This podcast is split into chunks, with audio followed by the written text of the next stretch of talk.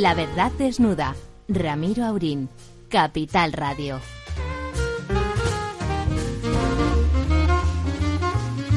Muy buenas noches, amigas y amigos. Aquí estamos, en este país nuestro. Líbranos de todo mal, amén. Profesor Tamames, está ahí sentándose. Disculpen ustedes que no llegue todavía al micrófono. Cuidado con el agua. Es una No- tarde muy animada. Estuve en la Fundación Areces con el doctor Raluja del CERN, un español que trabaja allí, y su conferencia fue sobre los errores de Einstein. Fíjese usted, claro, si hablamos de los errores de los políticos españoles, no acaba. En cambio, de los errores de Einstein, en un ratito, pues ha liquidado el Hubo tema, ¿no? algunas alusiones a los políticos españoles ¿Verdad? también. Pero en fin, lo de lo de Einstein fundamentalmente es que no reconocía la mecánica La cuántica mecánica cuántica hasta el final de sus hasta el días. final. Don Lorenzo, ¿Qué tal? Buenas noches. Yo la verdad es que no he tenido una tarde tan animada como el profesor. Yo ha sido más lluviosa, recordando aquello de esta noche vi llover, ¿no? O esta tarde vi llover. Vi gente correr y no estabas tú. Se lo podríamos decir a algún político también eso, y no estabas tú. Roberto Y, Carlos. y ya no, No, no. esto... Eh, ah, el- Manzanero, el- Manzanero, Armando Manzanero. Bueno, y también, también el, el armenio francés, ¿cómo se llamaba? Charles Aznavour. No, pero ese, ese no cantaba esa. En español cantaba eso. Sí, también. Sí. Bueno, al otro lado del Atlántico tenemos, tenemos a alguien que nunca corre como los cobardes, pues eso lo decía Recha, correr es, es de cobardes. Y don Argimino, don Argimino Barros, Hola, ¿qué tal, don Ramiro y compañía? ¿qué, ¿qué clima tenéis por ahí? Aquí tenemos un, un clima otoñal, frío, pero no demasiado. No está lloviendo y hace un aire bastante, bastante plácido. Todavía estamos un poco lejos de lo peor del invierno, que es de enero a marzo. Así que bien. Es como decía eso del cambio climático, me recuerda a aquella señora que decía, ves, hija mía, he ido, he ido al ginecólogo y me ha dicho que lo mío es del cambio climático. Y la hija le dice, no mamá, el climaterio. Y dice, bueno, más calor y, y menos humedad, cambio climático finalmente. Don Argimino, y la cosa, la cosa del, del impeachment se está poniendo calentita, ¿no? O sea, parece, no sé, a los que no nos gusta mucho el señor Trump, eh, casi como nos haría ilusión que eso prosperara y al principio no parecía claro. Lo- ¿Los republicanos siguen aferrados al duro banco de una galera turquesca o, o no? ¿O empiezan a, haber grietas y se ve alguna posibilidad de que prospere el asunto? Bueno, siguen aferrados, solo que lo interesante es que tienen estrategias diferentes. Hay algunos que dicen que sí que hubo quid pro quo, es decir, que sí que hubo un intercambio de posibles favores. Eh, yo te doy, tú me das. Si no me haces estas investigaciones contra Biden, yo no te doy ayuda militar. Y alguno ha dicho que eso es normal, que cuando un- una persona es presidente de un país, pues que siempre Hace lo que le da la gana, ¿no? No lo que Claro, le conviene al país, claro. Claro, claro. Que, es, que, es, que es normal, que, que bueno, que intercambia favores y que hace presión y que no hay nada del otro mundo. Otros dicen que no hubo en absoluto quid pro quo, que, que no, que es todo una- un, un malentendido, que todo está sacado de contexto.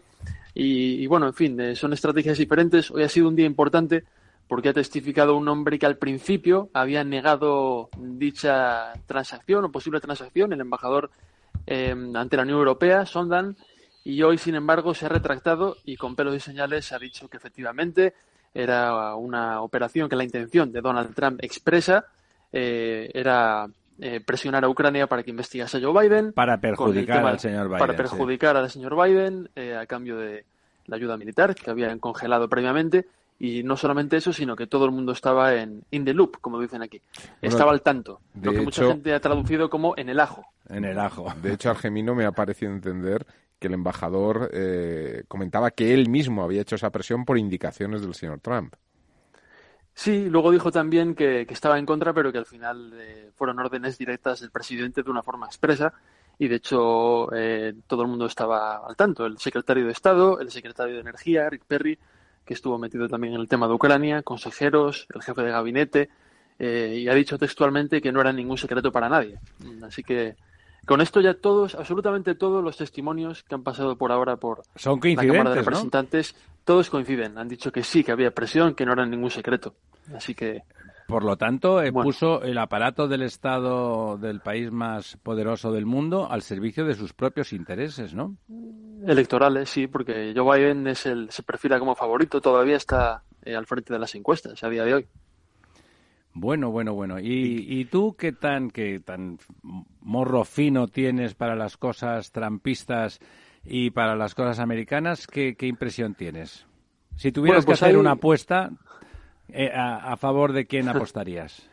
Bueno, esto es arriesgado, pero yo voy a decir una cosa, porque, a ver, el que está a la cabeza de las investigaciones del impeachment es Adam Schiff, que es un eh, representante demócrata del Comité de Inteligencia, que fue el mismo que estaba al frente de las investigaciones del caso, presunto caso eh, Russia Gate, que nos tuvo durante dos años a todos los periodistas y a todos, pues, día tras día, el Congreso eh, eh, impugna este, el FBI investiga, etcétera, y al final todo fue Agua de borrajas. casi todo fue a de borrajas, una burbuja, y, y fue un, verdadero har- hartazgo para los medios y también para la opinión pública, porque era una dieta diaria de escándalos, imputaciones, reuniones con rusos, y al final pues no, no había nada eh, preciso, vamos. La- la- las conclusiones fueron un poco moderadas, con alguna contradicción, pero no fue lo que se esperaba. Entonces este señor, que ahora es la cara del impeachment, ya es eh, algo que, que- Mm, ya que los republicanos ya no pueden ver, ya porque no es un equipo nuevo.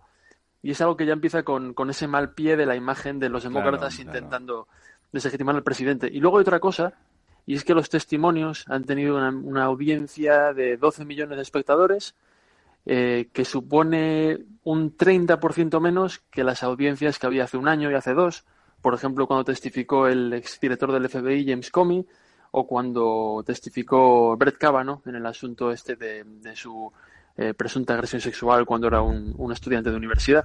Con lo cual vemos que hay un interés menor eh, en la población. Y Hay luego también hay encuestas que... hay una saturación, ¿no? Sí, verdad, eh, la gente ha desarrollado un callo eh, de escándalos porque esto es como el, el capitalismo. Si uno tiene un escándalo una vez cada década, pues el escándalo vale mucho. Pero si uno tiene un millón de escándalos a la semana, pues cada uno es más barato que el anterior.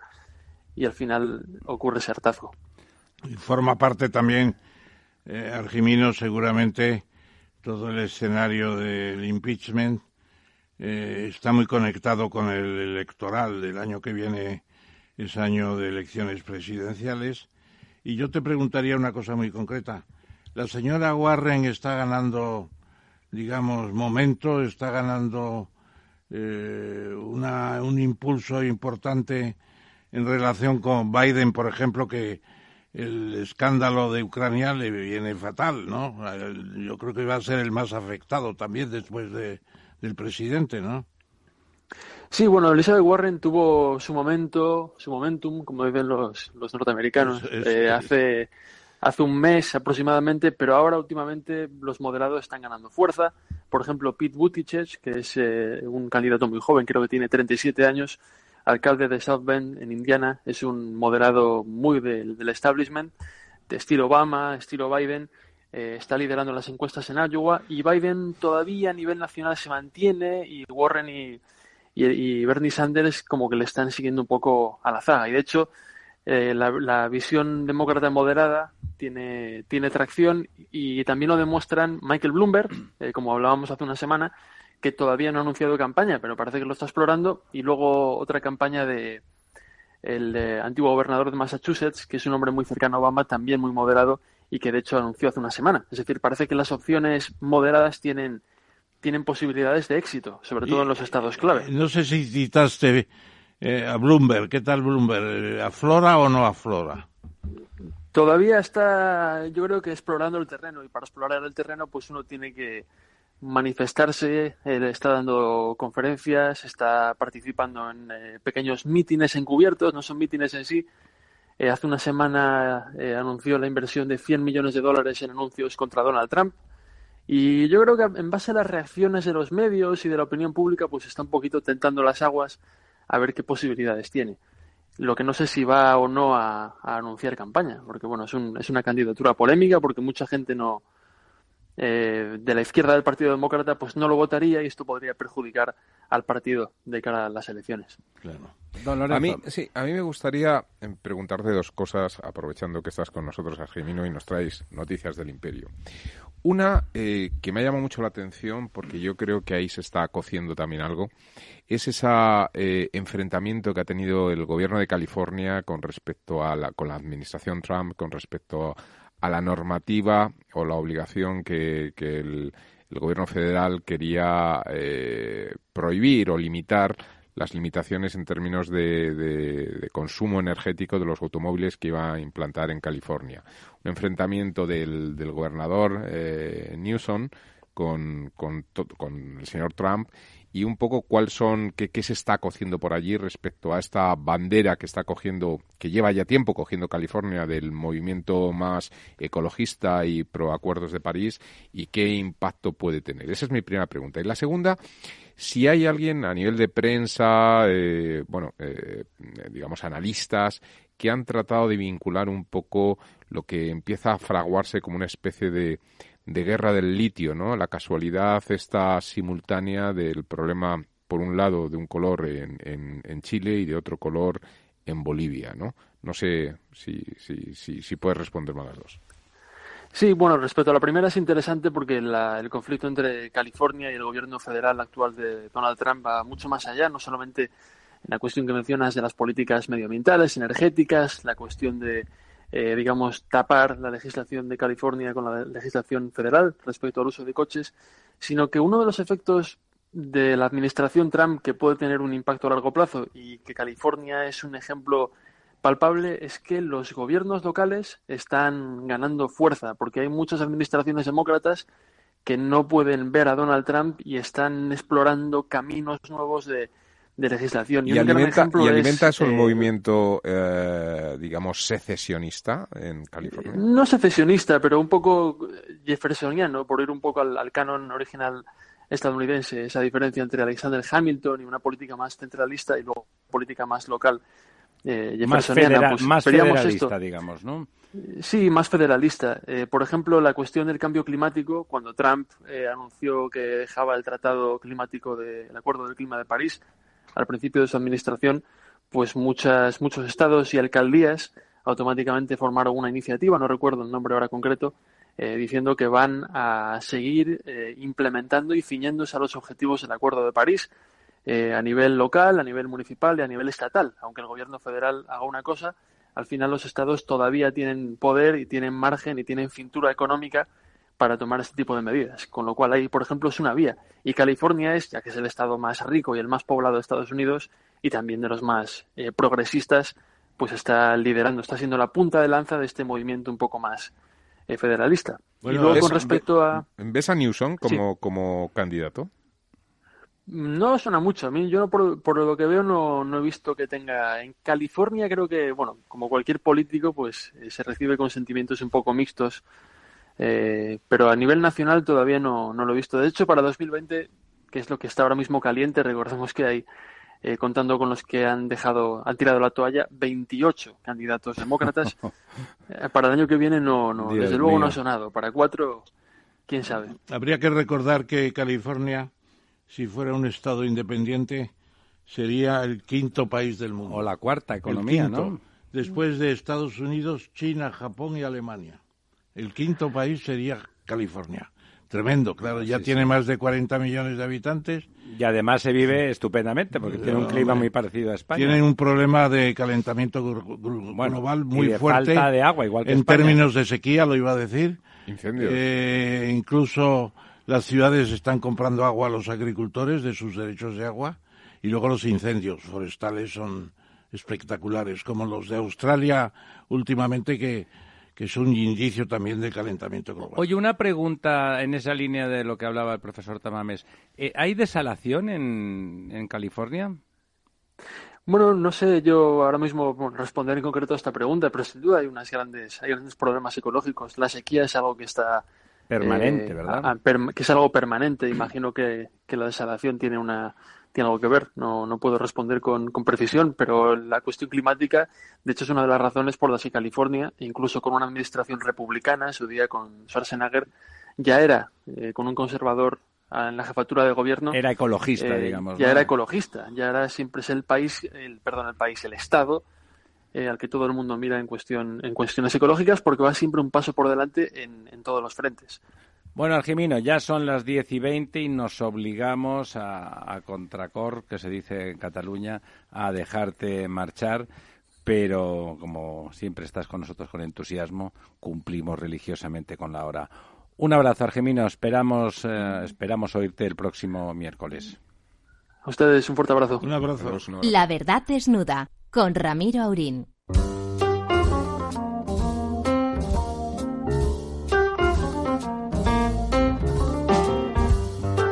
Bueno, aquí estamos de vuelta de estas charlas con Argemino sobre el imperio, así tan próximas que son más interesantes, porque claro, está lleno de personas y de ciudadanos que tienen problemas parecidos a, a los nuestros, por decirlo de alguna, de alguna manera.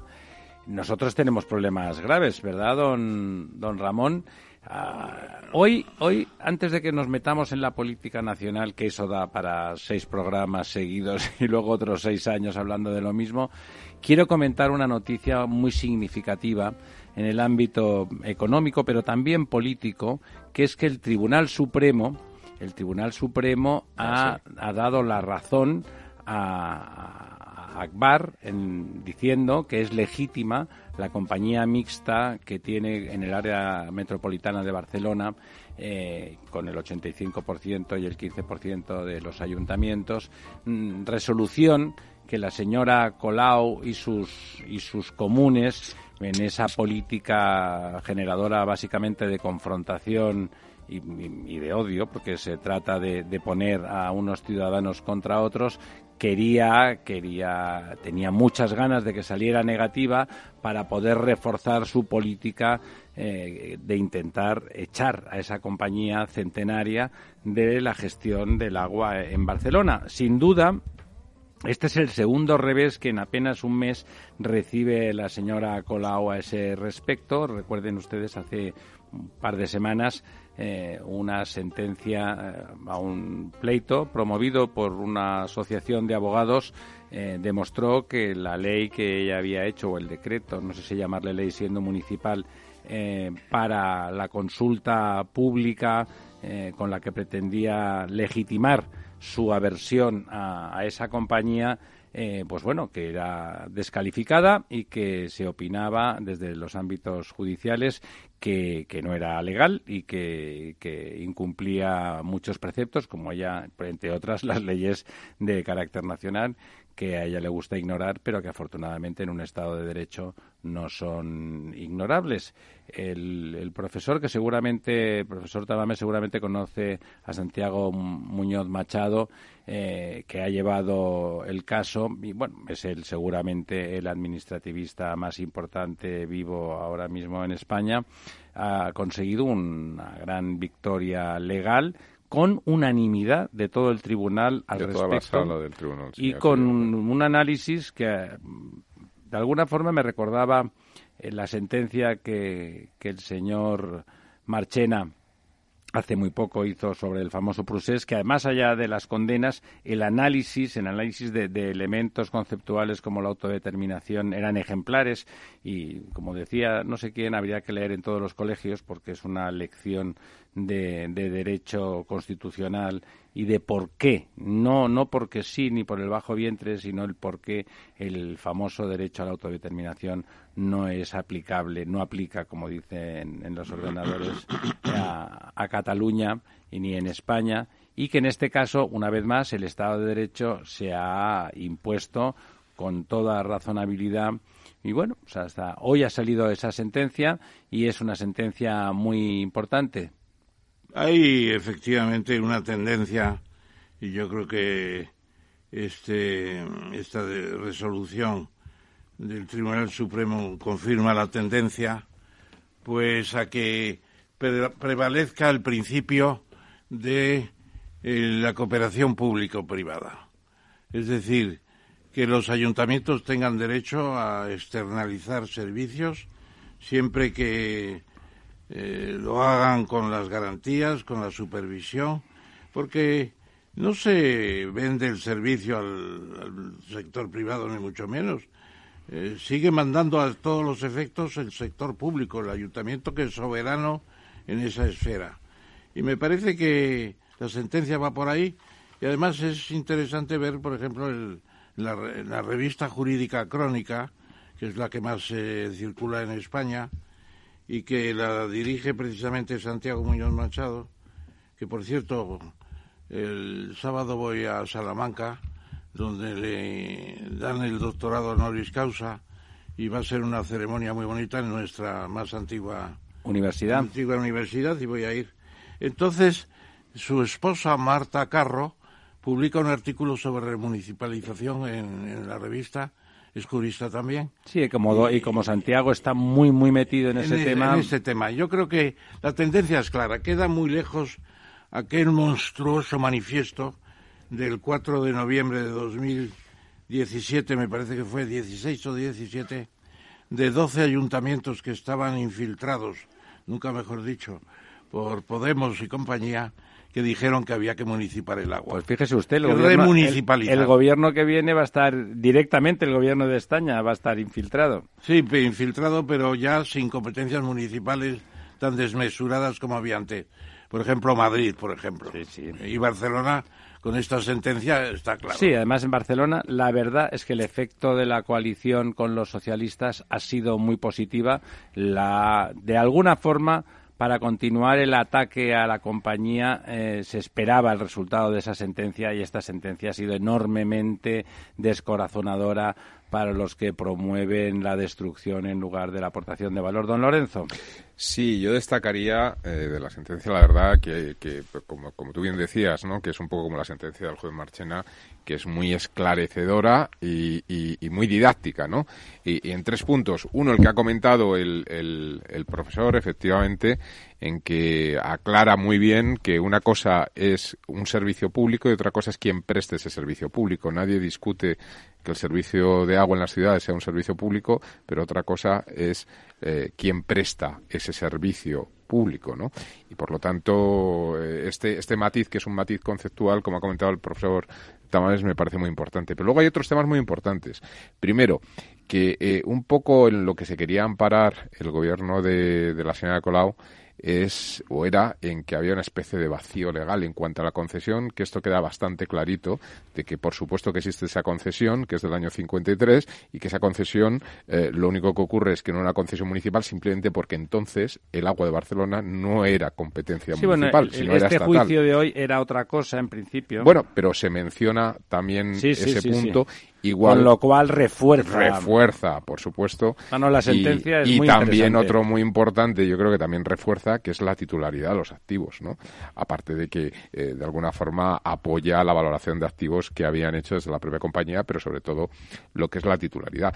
Y también que se une eh, a, otra victoria judicial eh, que tuvo eh, Aguas de Barcelona eh, con el caso ATL, ¿no? Es decir, que, que es un tema que realmente se ve que hay una continuidad jurídica en cuanto a un criterio sí, bueno, ahí, ahí se trataba de que a partir de bueno de, un procedimiento administrativo hecho de forma incorrecta el gobierno de la Generalitat por motivos espurios y nada nada nada transparentes pues estaba manteniendo la, la defensa contra el criterio de su propio órgano regulador y de los sucesivos fallos judiciales uno detrás de otro no ahí lo interesante además no solamente es el tema de la compañía, bueno, que yo como barcelonés me alegro, sino es una compañía con más de 150 años, igual que el canal de Isabel II, con una expertise, una tradición muy poderosa, totalmente eh, que forma parte de la historia y de la evolución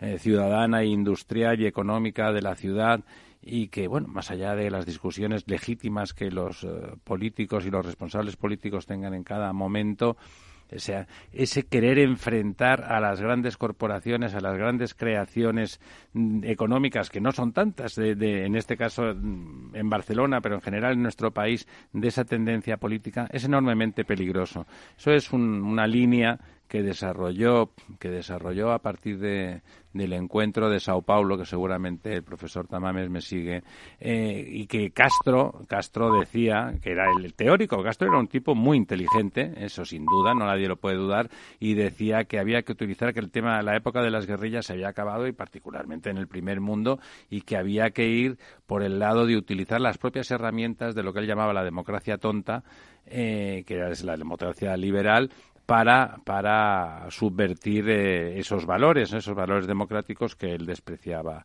profundamente. Eso nos lo están intentando. Hay unas políticas de odio, de, de crear odio y confrontación en nuestras sociedades, aprovechando los momentos de debilidad económica, los momentos en que eh, errores, incluso se puede admitir que errores políticos hayan llevado a que haya personas y, estratos sociales más crispados. Fomentando el resentimiento. Fomentando el resentimiento y fomentando, mm, bueno, eso, que en lugar de hablarse de lo que hay que hacer para ser más ricos y vivir mejor todos y tener una sociedad más justa y con más oportunidades, lo que se genere es una confrontación donde lo que se pretende también es esa eliminación de la alternancia política, que se ha demostrado, todos, todos esos Ortega, hoy por ejemplo, Ortega en Nicaragua eh, ha, sido protagonista en cuanto que presidente de ese país de unos episodios eh, lamentables de violencia en una catedral por simplemente porque había opositores eh, el propio Evo Morales, más allá de que, de que el episodio en el que ha salido,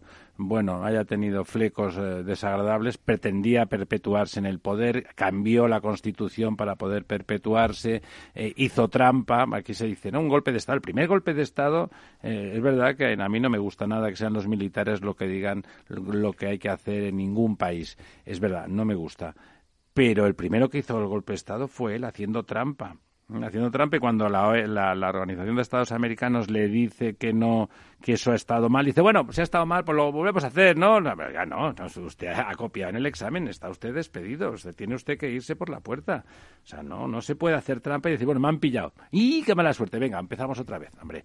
Y aquí es un poco lo mismo. Entonces, cada fallo judicial en un país, en un Estado de Derecho como el nuestro, con todos sus defectos y sus cosas manifiestamente mejorables, es un triunfo grande. Es un triunfo grande para que eh, el futuro de nuestra democracia, todavía joven, eh, exista. ¿eh? Para que y de hecho y de hecho es una demostración del poder institucional que tiene este país que veíamos esta a principios de esta semana. Institucionalidad, esa es la palabra. ¿eh? ¿eh? como unos señores, el caso de los seres a principios de esta semana, pues eran condenados proveniendo de un partido que en este momento está en el poder, igual que todo el caso de la Gürtel fueron condenados eh, personas próximas al Partido, Popular con el Partido Popular. Lo cual yo creo que dice mucho del sistema judicial en España ¿no? y, de esa institucionalidad que yo creo que es la base de la convivencia de todos. ¿no? Bueno, es bueno. A mí me ha gustado mucho esta fase del debate de hoy porque a veces nos olvidamos que, que la justicia es, es lo que al final eh, decide quién tiene la razón o no. Y lo que hemos ido examinando junto con las sentencias de, de los seres de Andalucía nos dicen que, lo dice mi hija que es magistrada del Tribunal Superior de Justicia de Madrid, dice aquí el que la hace la paga. Somos lentos, pero al final todo el mundo cae. Y eso es muy importante como muestra no solo de seguridad jurídica, sino que el pueblo se tiene que dar cuenta de que por lo menos los jueces lo intentan. No, están contaminados. Que lo intentan. Tendrán sus cosas, claro, tienen sus problemas de una justicia muy. no solamente son los jueces. En la ¿eh? era digital, lleno de papeles todo, que, va a haber incendios. Estamos en el siglo XIX, cuando deberíamos estar en el XXI y pero medio, La verdad es que la justicia funciona, aunque efectivamente tiene que acelerar un poco más. Es muy lenta, muy lenta, muy lenta la justicia, los eh, servicios de seguridad del Estado, es decir, hay muchas instituciones que yo creo que los ciudadanos son plenamente conscientes de que, de que funcionan, ¿no? Los que no funcionan son, son los políticos. y luego no es racismo decir que las zonas de mayor inmigración, sobre todo de determinadas etnias, y no me refiero ni al blanco, ni al negro, ni al amarillo, ni, sino etnias, más bien que etnias, grupos que tienen organizaciones secretas. Organizaciones criminales, sí. Y organizaciones criminales secretas. Y bueno, eso hay mucho en... Don Ramón, las organizaciones criminales cuando no son secretas están en la cárcel. No, más que, secretas, esas son clandestinas.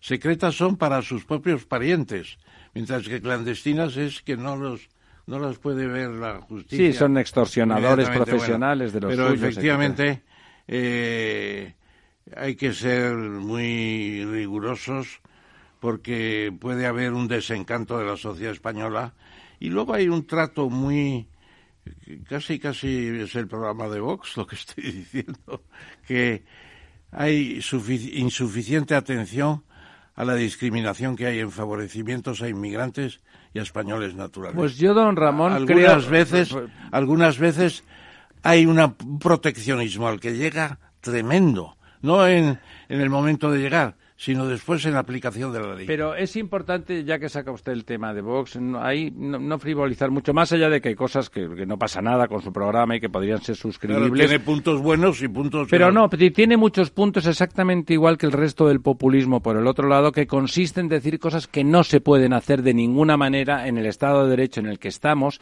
y que por lo tanto es cuestionarlo. Es cuestionarlo. Lo- el tema de, de- cómo asignar los recursos, eso es presupuestario y por lo tanto es política. Eso que está diciendo usted es política. No, no, Pero hay no. otras muchas cosas cuando dice que van a acabar con el Estado de las autonomías. Oiga, eso es la Constitución y eso no, necesita. Eso no es un programa lo- lo- político, eso es un consenso que sabe usted que no tiene. Lo, están retirando, ¿eh? Lo están Claro, retirando es- es y ya hablan de racionalizar las, Don Ramón, es, autonomías. es crear odio y enfrentamiento igual que los otros. igual que los otros. A mí, no, lo que pasa es que eh, con la ineficacia tenemos de ya dos años de gobierno en funciones, que no se toman decisiones. de otros de gobiernos en funciones sin funciones de, gobierno. Llevamos dos años con el presupuesto de Montoro. Que sí, que sí. Claro, entonces la gente dice, bueno, ¿y para qué sirve eh, un gobierno de, del PP o del PSOE y si no resuelven los problemas? Si además manda el pesado de Montoro todavía, que era, que era un plasta, en mi opinión, desde el punto de vista económico. Bueno, pues eso, que aviven el PP y el PSOE y no llevan camino sobre No, todo el, P- no sobre lleva. todo el PSOE. Yo no le he visto a mi, a mi amigo Ábalos, al que tengo mucho afecto, por cierto, eh, no le he visto nunca hablando de en serio de un plan de vivienda, aunque ha dicho algo por ¿Y ahí. de alguna otra cosa la ha visto hablando en serio? o terminar los aves. Oye, pero es que mm, dejar parado el ave de Galicia, dejar parado el ave de, de Asturias, el de Santander eh, es una idea que tiene eh, el presidente de la comunidad cántabra. Pero eso, el de Extremadura, que están haciendo un trozo de aves separado del resto.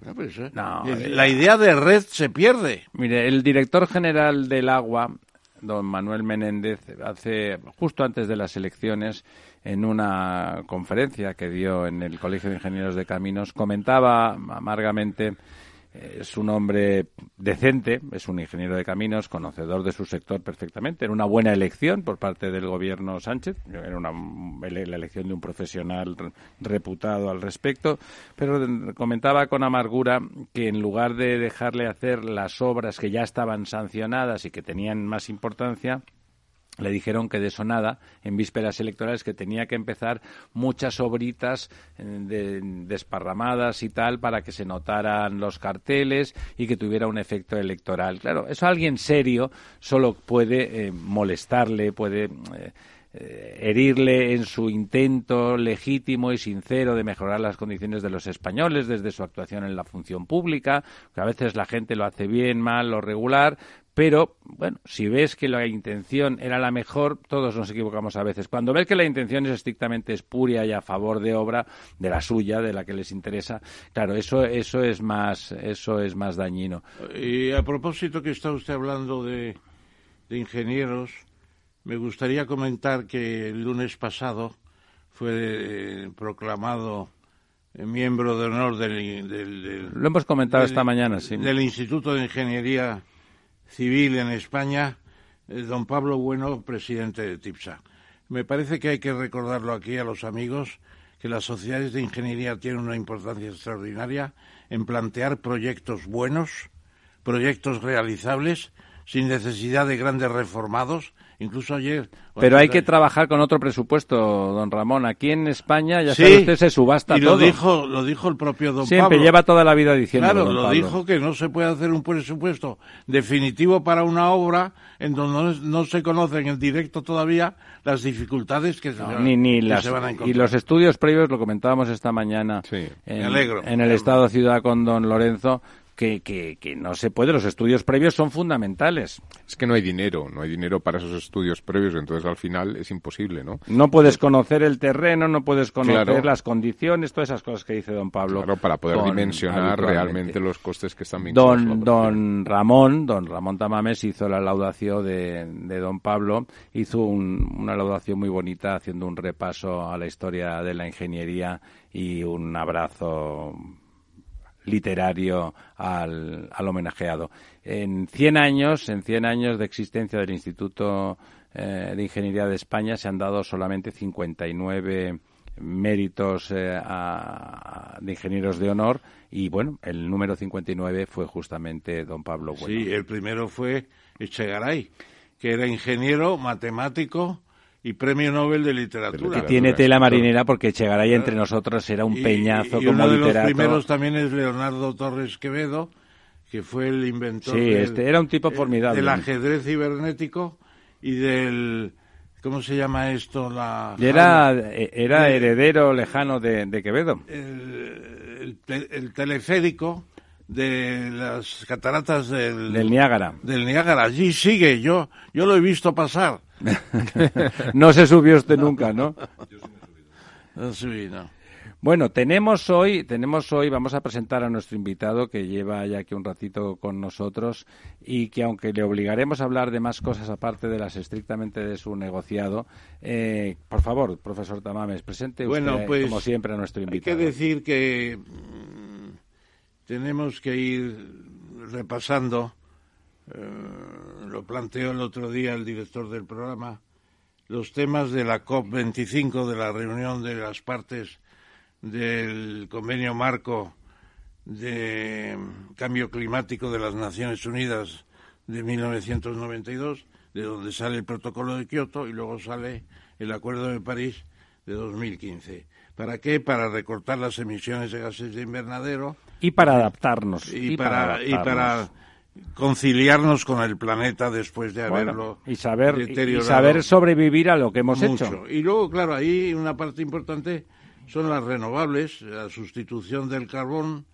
y del gas y del petróleo por el sol el aire la caída de agua que se mantiene desde siempre la um, biomasa etcétera las renovables y dentro de estas pues no cabe duda que hay dos muy importantes que son la eólica y la fotovoltaica. Y hoy tenemos aquí a un destacado conocedor y, verdaderamente, verdaderamente, impulsor de la, de la, eólica en España, que es Jorge Cortina, economista por la Universidad Autónoma de Barcelona, director general de Planificación Energética del Ministerio de Industria y Energía y director general internacional de Gamesa. Gamesa Energía, que es una empresa formidable que ahora está medio en manos alemanas, ya nos explicarás, de Siemens, y presidente y consejero delegado de Anamos Global, que es una empresa que hace alusión al viento, Anamos en griego, ¿no? Entonces, bienvenido, querido Jorge Cortina, y a ver qué te plantea el director del programa. Bueno, estaba, hace bien usted en aludir a, la COP25, que ya saben, es una reunión que se tenía que realizar en Chile, que se ha trasladado a España, pero que en principio sigue organizando el gobierno chileno, a pesar de que, bueno, me consta que los que están patrocinando el evento, que es un evento costoso, pues es muy global y es muy, muy grande, participa todo el mundo, menos, menos los americanos porque no quieren, ¿no? Pero, eh, y son las empresas españolas las que están soportando económicamente de buena gana eh, de buena gana este este evento. Eh, quizá quizá sería quizá el, el, caso de Gamesa ya que lo ha nombrado usted que es de donde proviene nuestro de donde proviene nuestro invitado de hoy es paradigmático un poco del problema industrial español en general y muy en particular en el tema de las renovables creamos Gamesa fue una empresa pionera en la producción de molinos de viento para generación de energía tan y tan importante y también lo hizo que se fijaron en ellas pues eh, multinacionales de todo tipo y condición eh, hasta que finalmente una empresa alemana, Premium, es cierto, no cualquiera, la, absorbió inicialmente.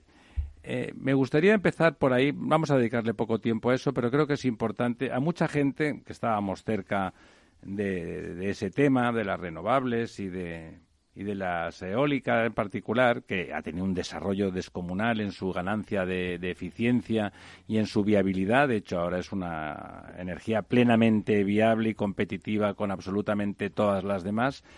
Nos dio mucha pena en su momento, y no por un malentendido nacionalismo, sino porque era una oportunidad casi perdida después de generar el germen, lo difícil que es ser pionero en una industria y por lo tanto ganar una posición en la cabeza de pelotón. Eso es muy difícil. Con las industrias maduras ya no se puede hacer. En cambio, con una industria emergente como, como la eólica, eso era, eso era fundamental. Y estábamos ahí eh, y seguramente, seguramente las políticas energéticas eh, de los gobiernos españoles no favorecieron mucho que, Gamesa siguiera siendo independiente. ¿Por qué? ¿Por qué perdió el control la sociedad española de una perla, de una perla como, como Gamesa? Don Jorge. Bueno, buenas noches. Eh, o deberíamos decir Jordi. bueno, yo soy Jorge. Es Jorge, perfecto. Eh, Vamos a ver, el, tema de la energía eólica es, un, es una historia de éxito en España, ¿no? Eh, eh, en realidad tiene, desde el punto de vista comercial y operativo, tiene 25 años.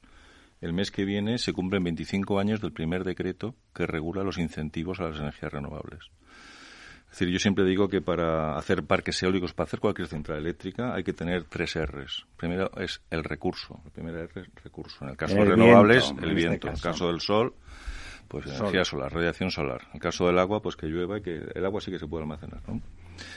Eh, la segunda R es la regulación, es decir, qué condiciones económicas tiene tiene eh, cualquier sector económico para poder moverse. Entonces, el sector eléctrico es un sector eh, que está muy regulado porque tiene una serie de características es lógico, digamos, especiales y singulares. Es un sector estratégico en cualquier economía occidental.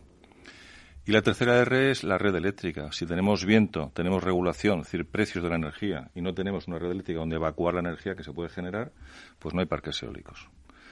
Entonces, en el año 94, eh, estando yo en el Ministerio de Industria y Energía, regulamos por primera vez los incentivos, las llamadas primas a las renovables. Estando como director general. Sí. Eh, se reguló el año 94, o sea, que cumplimos 25 años. Y el año 94 también, como consecuencia de estos movimientos que habían ya en relación con el impulso nuevo a las energías renovables, un sector muy novedoso eh, eh, desde el punto de vista para generar energía eléctrica, pues se creó Gamesa Eólica. Gamesa Eólica se crea Gamesa como una joint venture con un tecnólogo danés que se llama Vestas, que a día de hoy sigue siendo el primer fabricante mundial. El segundo ahora es Siemens Gamesa. Es decir, la regulación es fundamental para impulsar sectores emergentes, sectores nuevos. Entonces, durante, bueno, desde el año 94 que surge Gamesa y surge la regulación que permite el, impulso y el, crecimiento Originariamente vasca. Eh, sí, bueno, eh, Gamesa, originalmente vasca, es fue una iniciativa de IBV. IBV era un holding entre BBVA y Iberdrola, al 50% que bueno impulsa una serie de sectores y empresas nuevas en sectores eh, emergentes. Uno de esos es la energía eólica. Se apuesta finalmente por un modelo, en vez de empezar desde abajo, España tenía algunos conocimientos en energía, en tecnología eólica, pero eh, lo, que se explica también en el libro Dominando el Viento es que las primeras iniciativas eh, eran proyectos de investigación y desarrollo, como ocurría en Europa y en Estados Unidos, eh, y eso, eh, eso se empieza, los primeros prototipos de I en el año 80-81. El primer prototipo que se instala en España es un aerogenerador de 20 kilovatios de potencia nada más, 20 kilovatios, con unas palas de 10 metros cada uno, es decir, un rotor de 20 metros. Explique usted para que el oyente poco conocedor diga cómo es justamente un molino moderno, el de última generación, en comparación con eso. Bueno, los aerogeneradores modernos eh, hay, eh, hay en, dos eh, emplazamientos diferentes, dos tecnologías, uno para eólica terrestre, parques eólicos en tierra y parques eólicos marinos.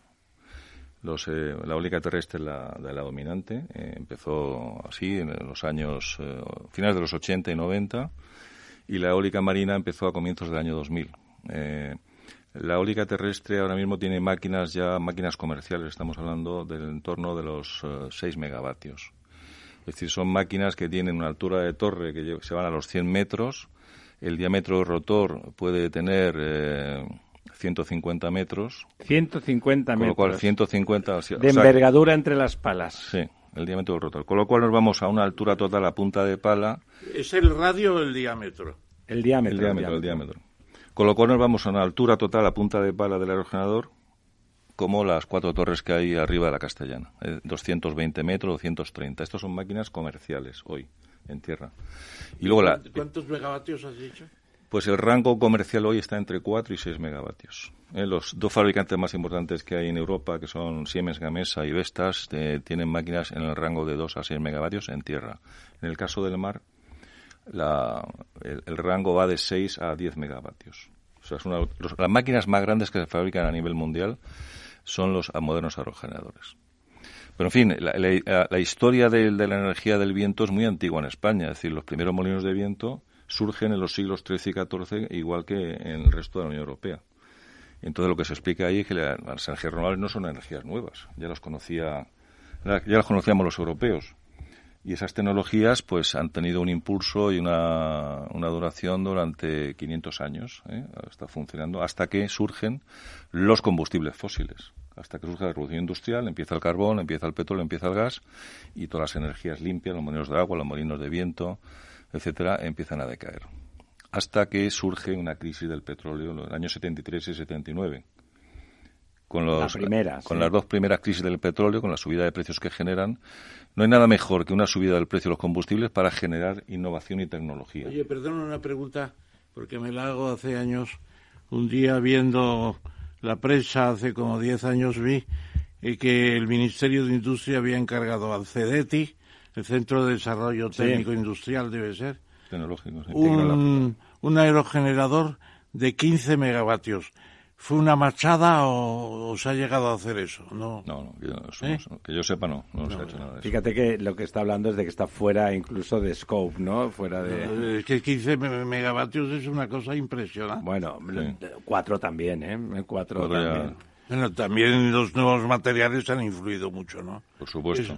Que es... Eh... Toda esta tecnología tiene que ver sobre todo con la aeronáutica. ¿eh? O sea, los que saben de la tecnología eólica, son, sobre todo, son los ingenieros aeronáuticos, sobre todo. Entonces, todas las palas, por ejemplo, tienen eh, son diseños eh, aerodinámicos que tienen que ver con la máxima eficiencia en, en, la forma de ¿Cómo se llama de carbono? ¿Cómo se llama? Hay fibras de carbono. Fibra de carbono. Sí.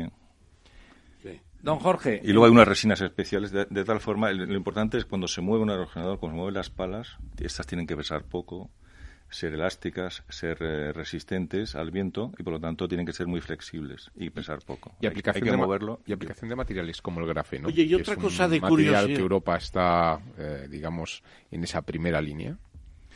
De momento, en las palas, que es el elemento crítico, lo que hay que mover, el viento lo que tiene que mover, eh, son de fibra de carbono o fibra de vidrio. Y luego hay también algo de tierras raras, empiezan en lo que son los componentes eléctricos del aerogenerador. ¿Y el tubo o cilindro que sujeta las, la torre. Palas. La torre, la torre. ¿Qué, altura puede llegar a tener? Pues las alturas son variables, ¿eh? pueden variar desde 30 a 40 metros a las más pequeñas hasta 100 y 120. ¿Y cómo se sube? ¿Por una escalera interior? Eh, ascensor? Pues hay las dos cosas. Las máquinas pequeñas de 500 y 100 kilovatios, las primeras que se hicieron en España y hasta un megavatio, se hacían eh, y todavía existen con, con escaleras mecánicas. El problema es que a más altura eh, ya hay ascensores. ¿eh? Claro, si no era, había que tener supermanes para gestionar eso. Don Jorge, en esa historia de éxito, además de éxito global, el, avance de eficiencia, le, quería que me dijera la comparación porque entre esos pocos eh, megavatios y, el final de la película, de kilovatios, perdón, y el final de la película es espectacular en muy poco tiempo, ¿no? Pasó de necesitar subvención a ser plenamente rentable y, competitiva. La regulación en España nos ha lastrado, no ha tenido nada que ver. Mm, la sensación que tiene uno es que justamente siendo pioneros en la generación de tecnología, teniendo empresas financieramente muy solventes como las que estaban detrás de Gamesa en ese caso, por lo tanto, con tecnólogos, con gente competente, con equipos capaces de desarrollar el proyecto, de golpe, incluso más allá de la venta final de Gamesa, parece como que hay un, llega un momento en que hay un estancamiento y el resto de países de Europa, eh, con cara y ojos por lo menos, nos pasan por la izquierda, pero ferozmente, ¿no? ¿De qué fue culpa eso? Hablando del sector eólico. sí, sí, sí, el sector eólico en particular. Bueno, esto es una conjunción de muchas cosas. Eh, en realidad, la, historia de Gamesa, como también Acciona, Acciona hay que recordar que también se metió en el sector eólico bastante, bueno, unos años más tarde, Gamesa en el año 94, y yo creo que Acciona hacia el año 2001 2002, comprando una empresa en, Pamplona. Para fabricar. M Torres, eh, compró M Torres, y luego, eso a nivel de, de tecnología, luego también es un promotor importante, sí. Entonces, Acciona también en el año 2017, las historias de Gamesa y de Acciona como fabricantes de aerogeneradores se acaban. Entonces, son compradas por, dos, por dos fabricantes alemanes. Ahí voy. Por dos fabricantes alemanes. Siemens en el caso de Gamesa y eh, Nordex en el caso de Acciona. Pero el accionista de referencia en el caso de Nordex Acciona, que es como se llama ahora, Nordex Acciona, tiene un 30% del capital eh, Acciona. ¿eh? Lo vimos el otro día. Eh, lo, que ocurre es que la, sí, yo creo que es un problema primero de la, de la escasa capacidad industrial, sobre todo tecnológica y financiera, que tiene el capital español en general. Es decir, que cuando empezamos a crear un sector industrial novedoso y nuevo y tiene una expansión importante y un crecimiento fantástico, eh, falta capital. Falta capital que apueste por desarrollos industriales y que asuma el control de la tecnología y tenga capacidad de autonomía para tirar para adelante. ¿No hay un, no hay un cortoplacismo? No, si nos fijamos en el sector de, los aerogeneradores, eh, como ha ocurrido con el sector de la automoción, ha habido un proceso de concentración en los últimos 30 años. En todo el mundo. En la mayoría de sectores industriales, en la banca, en, el sector eléctrico, en los, en los tecnólogos industriales, los fabricantes de automóviles, etcétera, en casi todos. Entonces es un problema de competir globalmente. Es decir, los 10 grandes fabricantes mundiales del sector eólico son cuatro chinos que se han dedicado a copiar y a fusilar tecnologías europeas y americanas. Como suelen, como suelen. Como suelen, que son, son campeones, son campeones en esto. Y luego tenemos, eh, en, en, Europa tenemos eh, tres fabricantes importantes, que son Vestas, que es el líder mundial danés, empezó fabricando tractores a comienzos del siglo XX. De tractores derivó poco a poco en los aerogeneradores después de la Segunda Guerra Mundial. Eh, es decir, tenemos Vestas, Siemens Gamesa, Nordes Acciona y General Electric en Estados Unidos. Esos son los 10 grandes fabricantes. Los chinos, un, americano y, cuatro europeos. Y cuatro europeos. Y, el, más grande, de todas formas, es Vestas. ¿eh? El más grande en tamaño es Vestas. El más grande, y bueno, está ya Siemens Gamesa, también sea... más que los chinos. Sí, sí, mucho más que los chinos. ¿Vestas sigue produciendo en España, por ejemplo, en Montiel? Sí, sí, tiene, tiene bastantes fábricas. En... Fábricas, ¿verdad? En España hay casi 200 fábricas de componentes de aerogenerador casi 200. ¿Es un sector industrial significativo ya? Es muy potente. Yo tengo aquí unos datos que puedo señalar. Eh, en el año 2018, el último año con datos totales cerrados, ¿no? España tenía eh, 23.000 megavatios eh, eólicos. Ese, ese, ese tamaño de potencia instalada significaba que era generaba el 20% de la energía eléctrica de España está generada con el viento. O sea, de la, energía eléctrica que tenemos ahora mismo aquí delante de nosotros, el año pasado la media anual el 20%, fue, el 20%. eólica. La primera fue la nuclear con un 21%. ¿eh? Y luego eh, Perdona, esos son como 12 centrales nucleares de, con dos grupos de, de mil megavatios cada una. Lo que pasa es que, claro, la central nuclear eh, funciona 8.000 horas al año ¿Y qué, qué media de funcionamiento tiene el viento? Ahora, voy, ahora, voy ahí. Acabo con los cuatro datos básicos. Sí, por favor. España es hoy en día el segundo país europeo en más potencia eólica. ¿Ah, sí? ¿Somos el segundo? Después de Alemania y el quinto mundial en potencia eólica instalada y funcionando. Y somos el tercero donde la energía eléctrica que viene del viento aporta más, más a la, mezcla de generación eléctrica. ¿eh? la mezcla. Es decir, que estamos hablando. Eso es una buena noticia, entonces. Del 10%. Además, somos el tercer país de la Unión Europea en solicitud de patentes eólicas y el sexto país del mundo en, patentes eólicas. Eh, ¿Cuántos parques eólicos hay en España? Pues hay 1.100 parques eólicos. ¿En cuántos municipios? En 800. Eso quiere decir que uno de cada diez municipios españoles tiene un parque, tiene un parque eólico. Y esto es el elemento más importante para la famosa España vaciada, que ahora está tan de moda, la energía del viento, los parques eólicos, son los que dan más aportación económica y social. Fijan, y de, fijación de, de, Están fijando población. Fijación de empleo, fijación de, eh, de economías en, en, las áreas rurales es con diferencia eh, la actividad económica que más eh, fijación de empleo y creación de riqueza y generación de energía limpia hay en España. Y luego, de esos eh, 23.000 megavatios, que hay 1.100 parques eólicos, 20, de esos 23.000 megavatios hay unos 20.000 máquinas, 20.000 aerogeneradores. ¿Hay margen Esa de crecimiento? Hay mucho margen, pero voy a contestar un momento a lo que me ha dicho Ramón Tamames en cuanto al factor de capacidad, porque es una observación muy pertinente. Es decir, un año energético tiene 8.760 horas. ¿Cuánto? 8.760 horas, 365 días por 24 por 24. horas. Es decir, que una, las centrales térmicas convencionales, que son las que contaminan, están trabajando 24 horas al día. Y, esa, y ese número de horas al año, 8.760 horas. Es decir, que no hay que confundir potencia con producción, como bien has indicado. El factor de capacidad medio de un parque eólico en España son 2.200 horas. O sea, 8.760. El 25%. 25. Y si nos vamos a la energía solar, la energía solar fotovoltaica trabaja un 20%. ¿Cuánto? Un 20. O sea, ¿Solo? la media de horas son 1.800. 1.700 horas equivalentes netas. ¿En solar? En solar. ¿Qué pasa? ¿No rinden? No, no cuando está nublado, de noche. El sol, el claro. sol son 8 horas al día máximo. ¿eh? Claro. De media. Sí, claro. El resto de, de, días no hay, no hay sol. ¿Eh? Entonces Pero incluso tú... sin sol pueden funcionar con la luz solamente. Bueno, pueden funcionar algunas horas con radiación solar. Eh, y bueno, el tema está como siempre en cómo, en cómo acumular la energía que se claro. genera, ¿no? Pero en fin, eh, es decir que el sector eólico español es súper potentísimo, ¿no? Es decir, es una cosa tremenda. ¿Qué empleo genera el sector eólico en España? Unos 25.000. ¿De. ¿De cierta calidad?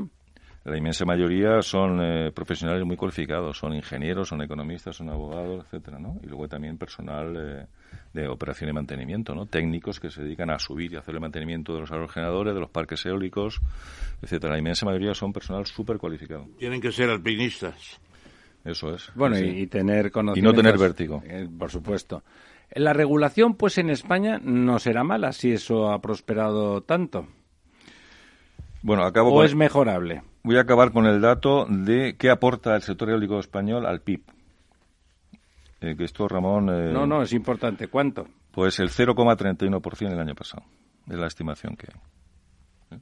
Sí, o sea, es más importante que, el, que... Y luego a nivel de exportaciones... Eh, exportaciones son 2.400 millones. O sea, el sector eólico, las máquinas, los aerogeneradores, exportamos más, más que la suma del sector del vino, que el sector del Vamos calzado. A ver, y otra pregunta, Jorge.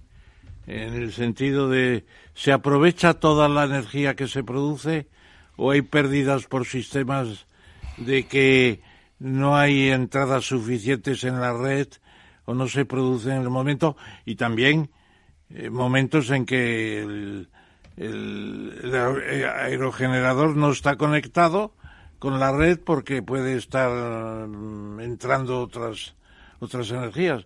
Como cuánto, qué porcentaje de la energía generada se, se aprovecha absorbe por la red? De origen eólico. Sí. Pues el 99,5%. Es decir, los parques eólicos cuando hay mucho viento paran por seguridad.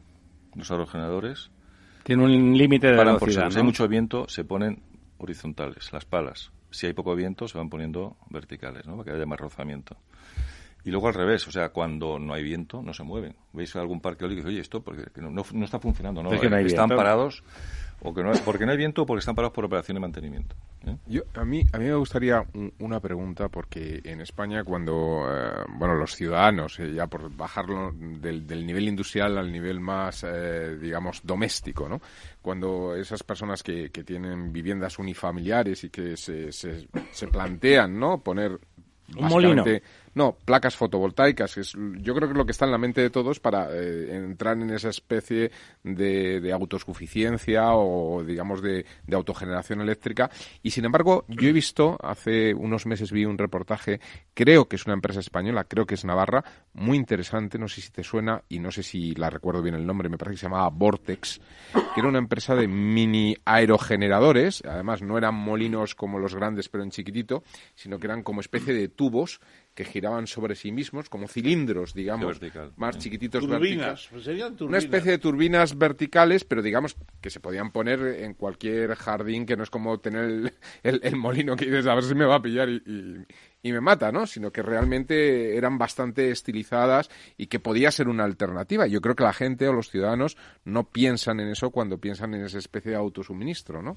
Y sin embargo está ahí, ¿no? O sea, ¿es, Y puede ser viable más para, interesante. ¿Es viable para uso doméstico la eólica? Bueno, vamos a ver, estamos hablando, igual que las placas solares fotovoltaicas, han bajado de una forma impresionante el coste, ¿no? El coste del kilovatio hora generado en, en energía solar fotovoltaica ha bajado un 70% en los últimos 10 años. ¿Es competitivo ya?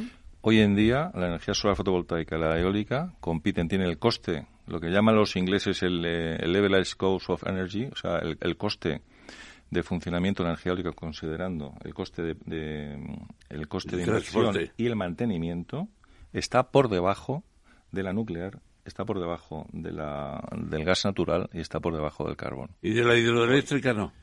La, la no, porque es la más competitiva. Claro, Sí. es la más ¿Eh? barata, sí, está claro. La más barata, es la que regula el sistema al final, ¿no?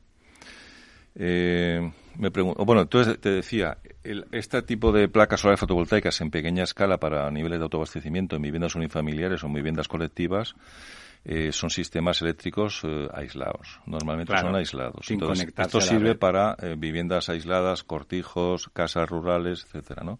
Pequeñas cantidades para autoabastecimiento. O sea, ahí- Sistemas autónomos, digamos. Sí, en el caso que tú planteabas, se puede hacer sistemas mixtos en energía solar No, yo planteaba los... y energía eólica, las Ah, dos. bueno, sí, sí, sí, claro. Esa es un poco la idea, ¿no? Porque Pero eso para estar en tejados, ¿no? Cerca de tejados con... Sí, son- viviendas unifamiliares, pero digamos que había una alternativa, incluso hacían referencia. Tiene una especie de aspecto de chimenea no, de- giratoria. no, sí. y además son, de hacían eje, son de eje vertical. Eso son de eje es. vertical y hacían Los ordenadores son referencia de eje horizontal. a eh, especie de turbinas igualmente, mini turbinas, que por ejemplo en Dinamarca, a lo largo de la carretera, como si fueran mojones, ¿no? Pequeñitos, o sea, pues a lo mejor de metro y medio de alto, pues no sé, por 50, 60 centímetros de, de- de diámetro, que van generando electricidad, obviamente mucha menos, pero si eso se traslada a una vivienda unifamiliar, pues a lo mejor no, Sí, no sí, lo sé, pero puede tener la misma potencia que una placa solar y, y es alternativo cuando el sol se va por la noche, pero sin embargo puede hacer viento, Por supuesto. Además sabemos que hay más horas de viento que de, que de sol, ¿no? Las una al año... pregunta curiosa, creo que es, eh, dicen que la mejor zona para, según los mapas mundiales de, de aire, de viento, es Patagonia. Pues, hombre, es una de las mejores, sí, sí. Yo he estado en Patagonia... ¿Has estado en Patagonia? Estado- eh, Nosotros, mira, cuando yo estaba en Gamesa fuimos la primera empresa europea y española que entró en el mercado americano a promover parques eólicos y a fabricar aerogeneradores. Estamos hablando del año 2001. Ya. 2001, una odisea del espacio. ¿Y Sí. estuvisteis en Argentina? Estuvimos en Argentina y, Patagonia. y, y ¿qué problema teníamos allí? Acordaros de las tres R que he dicho al principio.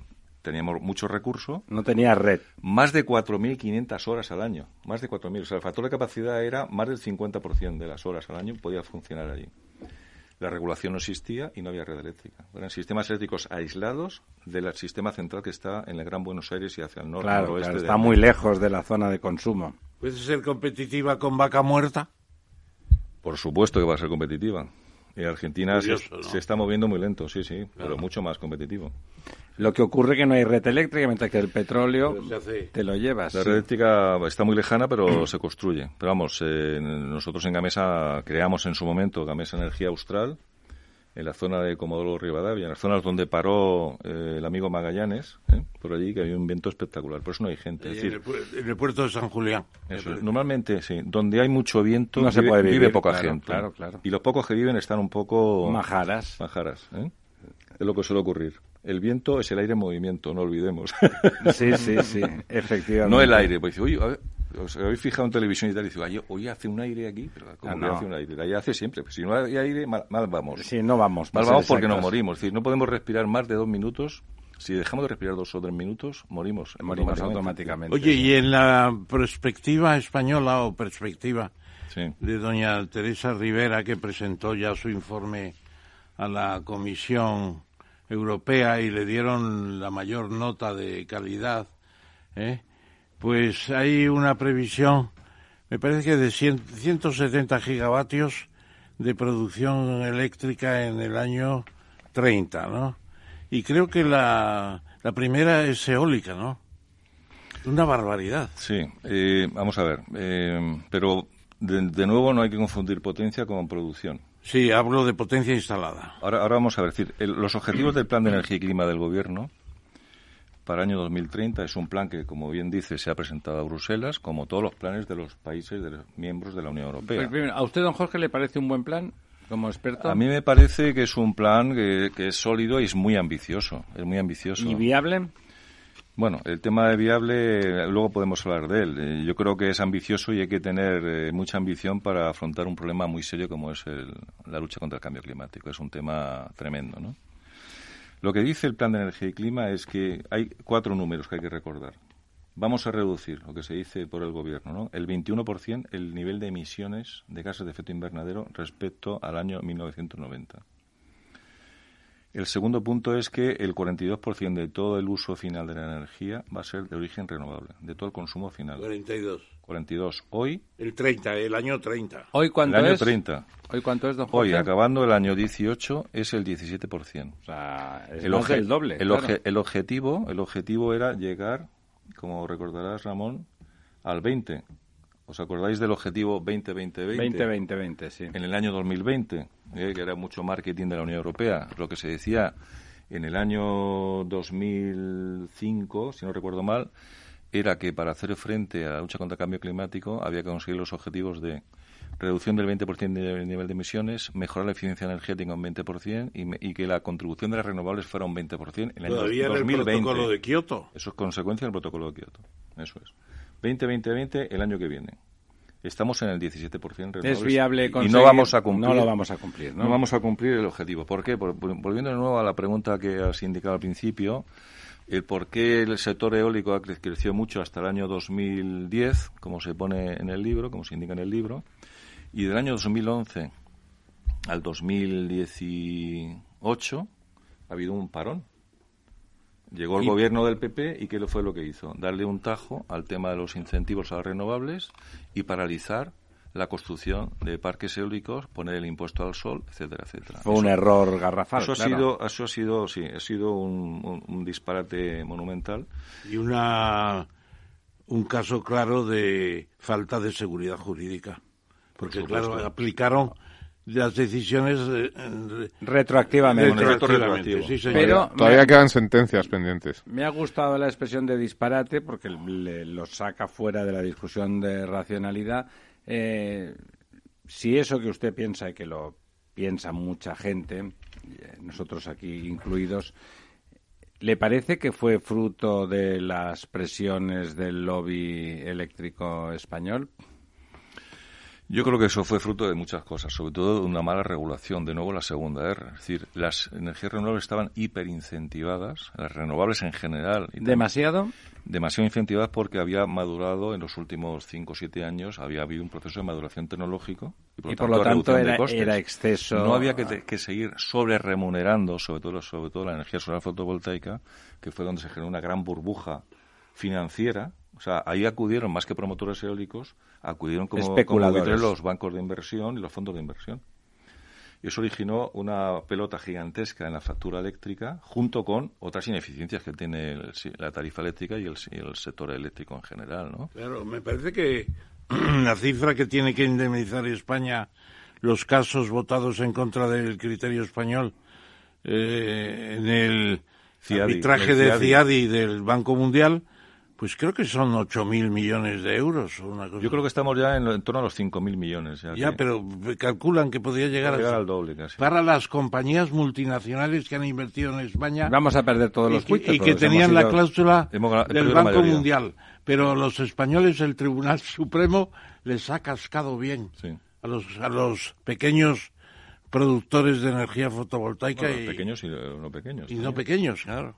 Y tendrá que, seguramente Bruselas, no, Estrasburgo, el Tribunal de Estrasburgo tendrá que entrar al final de ¿Hemos revertido la situación, don Jorge? Bueno, entonces, los últimos años del gobierno anterior, del gobierno de Rajoy, eh, se hicieron dos subastas. ¿eh? Después de haber un parón hasta el año 2016, eh, el año 2016-17 se sacaron tres subastas El mismo PP eólicas. cambia de... Cambió el modelo. cambia o sea, el se han eliminado para nuevos proyectos, se eliminan los incentivos vía primas. O sea, no los redujeron, sino que los eliminaron porque eh, la repercusión que tenía vía tarifa ya era muy, muy grande y lo que hizo fue sacar unas subastas en competencia. Eh, pero esos parques eólicos de 2016-17, que son 4.700 megavatios, estamos acabando diciembre de 2019, han pasado 17, 18 y 19, han pasado tres años y aún no han instalado ninguno. Es decir, esto tiene que ver con los objetivos del gobierno. ¿Por qué? Bueno, pues porque hacer un parque eólico es una tarea que lleva por lo menos 6 o 7 años. Vale. O sea, Tienes- no, tienes no que por medir- ningún problema, sino por un problema técnico, ¿no? Son problemas técnicos que tienen que ver sobre todo con todo el tema de la permisología, todos los permisos Ya. que hay que, te- que tiene que tener cualquier central eléctrica, permisos municipales, permisos con los propietarios de los terrenos, permisos medioambientales. ¿Eso en un país como Estados Unidos sería igual de largo y tedioso? sería sería bastante más corto. Y luego no olvidemos el, el último factor es las conexiones eléctricas a la red. Oye, dos preguntas muy ¿eh? concretas. Todo eso hace retrasar la puesta en marcha. Eh, Cuéntanos, Más allá de la mitad. O sea, podría estarse en la mitad de tiempo a hacer producir lo- sin duda, los sin duda, parques. se podría hacer. Por eso uno de los objetivos del Plan de Energía y Clima es eh, reducir toda la serie de medidas y permisos que hacen falta para conectar a la plantea. red. Este plan plantea ese problema. eh, dos preguntas. La eufónica empresa Forestalia, ¿qué papel tiene? Porque a mí me sorprende que de pronto aparece una empresa y gana los concursos, que es un, una- un deleite, ¿no? Gana cantidad de concursos, ¿no? ¿Y qué tipo de empresa es Forestalia? Bueno, Forestalia, Forestalia es una empresa que tiene que ver con el grupo Jorge. El grupo Jorge es un grupo aragonés que se dedicaba sobre todo al, al mercado del porcino.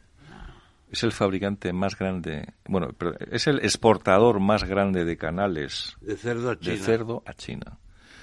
Y esta gente empezó trabajando también con el tema de la biomasa y empezaron también eh, aprovechando los purines del, del, del- del porcino y también se metieron en algunos proyectos de energía solar fotovoltaica. Luego habían dos, eh, una empresa familiar, hubo una división, una, una parte se quedó con los activos del sector del porcino y otra se quedó con el tema energético. Entonces, eh, la parte que se quedó con el sector energético apostó, hizo una apuesta eh, para ganar Grande. las subastas y ganó la mayoría de megavatios, sí, sí. De los 4.600, creo que tiene ganó en, en- en las tres subastas De año- eólicas. del 2016-17 ganó como 1.300 Dicen que van a cumplir. Bueno, Ya veremos, sí, ¿no? parece que van todos con un poco de retraso por los, todo el tema de los permisos, el estudio de medio ambiente, que son muy exigentes, etcétera, ¿no? Pero bueno, ahí van. Oye, y la segunda pregunta es, es anecdótica. ¿Es cierto que en Navarra la permisología, como dices tú, me ha gustado mucho el término? Sí, a mí también. Eh, ¿Es cierto que determinados días del año tienen que parar los molinos para que pasen, para que pasen las torcaces, las palomas torcaces? Eso puede ocurrir en algún tema muy puntual, puede ocurrir, ¿eh? en algún aspecto. Puede estar en los estudios ambientales que cuando hay la transhumancia de, de- Sí, pero vamos, son unas de las horas. aves. Es que las aves algunas mueren por Dios y por la patria. Y su revolución nacional sindicalista que decíamos en No, pero hombre, es verdad. Eh, Entonces, vamos a ver, la nueva ley resuelve de forma sustantiva esos problemas absurdos de permisología, porque los técnicos son problemas técnicos que hay que enfrentar y resolver, pero esos otros que permitirían instalar eh, los eh, los proyectos eólicos en la mitad de tiempo, ¿eso está resuelto o se resuelve o está planteado con la nueva ley? Bueno, eso, vamos a ver. eh, yo rebobino rápidamente a los cuatro objetivos del plan, porque Sí. en función de eso veremos eh, las exigencias que tiene que haber para cumplir y llegar en tiempo, ¿no? Se dice eh, el 21% de reducción de emisiones de gases de efecto invernadero. Estamos hablando de España, primer objetivo. Segundo, el 42% de todo la- el consumo final de energía tiene que ser de origen renovable. Recordemos que en la Unión Europea ese 42% es el 32%. O sea, Son vamos 10 por puntos encima. menos. Es súper exigente. ¿eh? El 40% tiene que ser mejora de la eficiencia energética, es decir, reducción del consumo de la energía global. Reducción, ¿eh? Un, un 40%. Mayor ganancia de eficiencia, eso Sí, es. sí, pero un 40%, que es una cantidad tremenda. ¿no? ¿Eso cómo Y- y se luego- consigue? Un 40% significa que se puede hacer, eh, hablando de... Lo mismo con el 40% No, no, menos de energía. eh, De 100 se puede pasar a 149 con la misma energía. Estás hablando de potencia Sí, instalada. o sea, ciento- pasar de una producción de 100 a 149 con el mismo volumen de energía. Bueno, a- ahora voy para allá. Y el último punto es llegar al 79 por- 74% de energía renovable en la generación eléctrica. 74%. Hoy es el eh, 40%. Es casi doblarlo, O sea, de toda la energía eh, que se necesita para producir kilovatios hora, para producir energía eléctrica en España, hoy, el año 18, el último dato de Red Eléctrica de España, son que el 40% viene de energías limpias y el 60% de energías eh, contaminantes. Pues bueno, se piensa llegar al 74%. Entonces. Todo pensando en el 2050, 100% eso es. de energía limpia, ¿no? Totalmente descarbonizado. Entonces, vamos a ver esto, cuáles son las fuentes de energía más relevantes a la hora de, de la- en potencia, en potencia, en potencia en megavatios. Si nos fijamos, la eólica va a pasar de 23 gigavatios. No sé si hablamos ya de demasiados números, ¿eh? pero la gente se nos va los, miles de millones. los de oyentes se nos, van, se nos van a aburrir con tanto número. Bueno, la eólica va a pasar de 23 gigavatios que tiene hoy instalados en España a 50 gigavatios. Claro, Es nos decir, interesa la comparación para el oyente, que es doblar, es doblar es, la es capacidad. algo más que doblar la eólica y En llegar 10 años, en 10 años. eh, sí, y llegar a 50 gigavatios. En solar fotovoltaica es multiplicar por 8 la potencia. Ahora tenemos 5, 5 gigavatios instalados y es llegar a 37. Es decir, sería la segunda energía solar fotovoltaica. También le parece viable, es más fácil. De hecho, instalar un campo fotovoltaico es bastante más sencillo que un campo Sí, eólico. necesita ¿no? menos permisos. Y luego el, el recurso no hay que medirlo, No hay que medirlo. porque hay, hay información vía satélites. Y la instalación, hacer una torre de 110 metros, es una Ah, obra de ingeniería Es notable. muchísimo más complicado. Luego la solar termoeléctrica, una cosa la solar fotovoltaica Sí. otra termoeléctrica, ¿no? Pasaría de 2,3 a 7,3. Es decir, 5 gigavatios nuevos.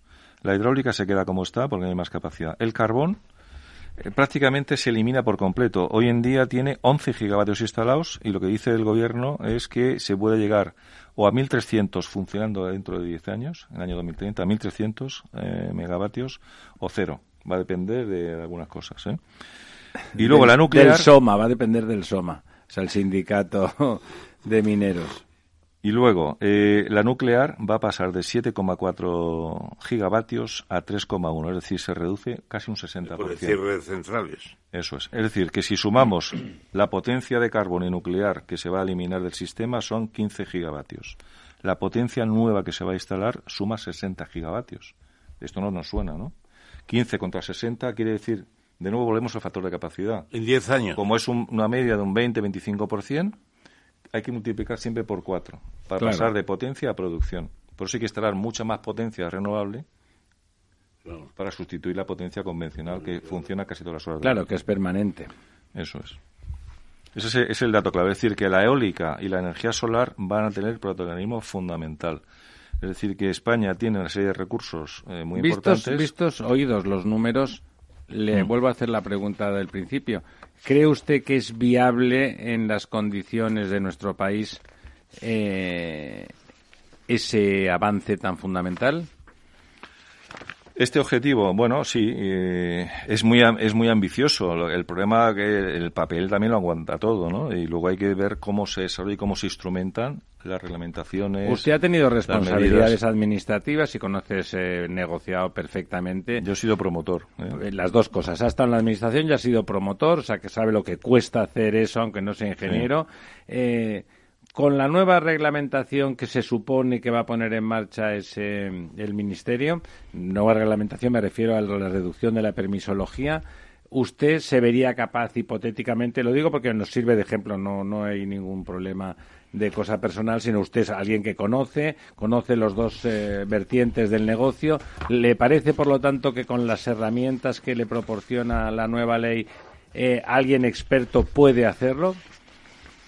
Eh, bueno, eh, el 80% de toda la inversión contemplada en el plan va a ser privada, el 80%. Entonces, eh, por el sector privado entiendo que no va a quedar, puesto que ¿Sabe su señoría? Están don dispuestos, Ramiro? ¿no? El sector privado está el dispuesto. sector privado está Don dispuesto. Ramiro sabe cuál es la cifra total de inversiones previstas de aquí al 30 para hacer este plan. Necesarias, no previstas, necesarias. Pero como dice don Jorge, Previstas. son privadas y por lo tanto hay que contar Bueno, con previstas terceros. porque son privadas en un 80%. Bueno, Sí. 300.000 millones de euros. Es, Es, el, decir, el 25% del PIB. La cuarta parte, sí. Del Bueno, PIB actual. 236.000. ¿eh? Sí, pero luego hay unos complementos por ahí y la cifra que dan normalmente son 300.000. Y luego en creación de empleo, lo que se contempla aquí, que es otro dato importante, 200 y pico mil. Son eh, una media de 250.000 al año, que multiplicado por, 250.000 al año. sí, que multiplicado por 10 da 2,5 millones de empleos nuevos netos. Empleos de calidad A y mí- de, a y mí de valor ahí- añadido A mí grande, ahí ¿no? sí que me parece un... Ahí sí que puede haber No, un disparate de ¿A usted qué le parece, don Jorge? ¿Se genera ese empleo? Vamos a ver. eh, ¿Es lógico ese Yo creo número? que se puede generar y de hecho estamos eh, estamos hablando de todo el paquete de Sí, sí, claro, de todo claro. el paquete del plan de energía. Es una transformación absoluta del sector, claro. Claro, es que en, en inversión esos 240.000 millones de euros que dice el plan en ahorro y eficiencia energética van a 86.000 millones. Que también es- significan acciones muy importantes en esa, en esa Sí. eficiencia, claro.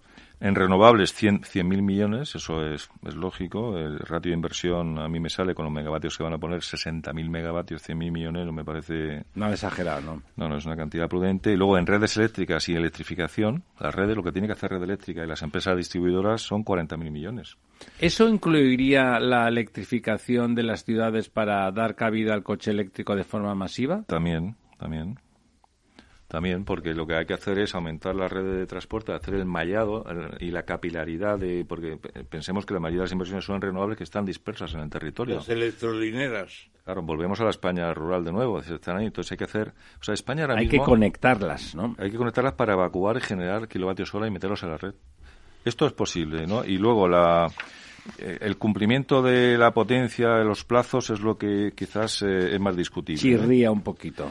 Es más discutible porque es muy exigente en los objetivos del año 2030 con las, eh, los requisitos que tiene que cumplir un inversor privado a la hora de hacer los parques eólicos o, o las centrales fotovoltaicas o la eficiencia energética o las redes eléctricas eh, en tiempo. ¿A ¿eh? usted Porque le exige parece- muchos permisos, muchos. Por eso, no, le iba a decir, ¿a usted le parece que la administración, porque al final de cuentas las leyes y las implementaciones de los proyectos eh, legislativos los ha- se hacen desde la administración, aunque luego el, el- actor fundamental sea un privado, eh, depende de, de la administración. La administración española está preparada para entender que la agilización a la que tiene que someter su actual dinámica es eh, de multiplicar por tres la suya, la eficiencia de esa administración en relación al promotor. Bueno, Usted yo, conoce la administración, justamente. No bueno, yo solo ha hace sido muchísimos promotor. años ya que no estoy ahí, pero Yo, yo cambiaré la pregunta. Hidrole- hidrola, hidroeléctrica. Iberdrola. Iberdrola. Endesa. Y las demás, Viesgo y la EDP. Acciona, sí. En cierto modo, Acciona también. ¿Están preparadas?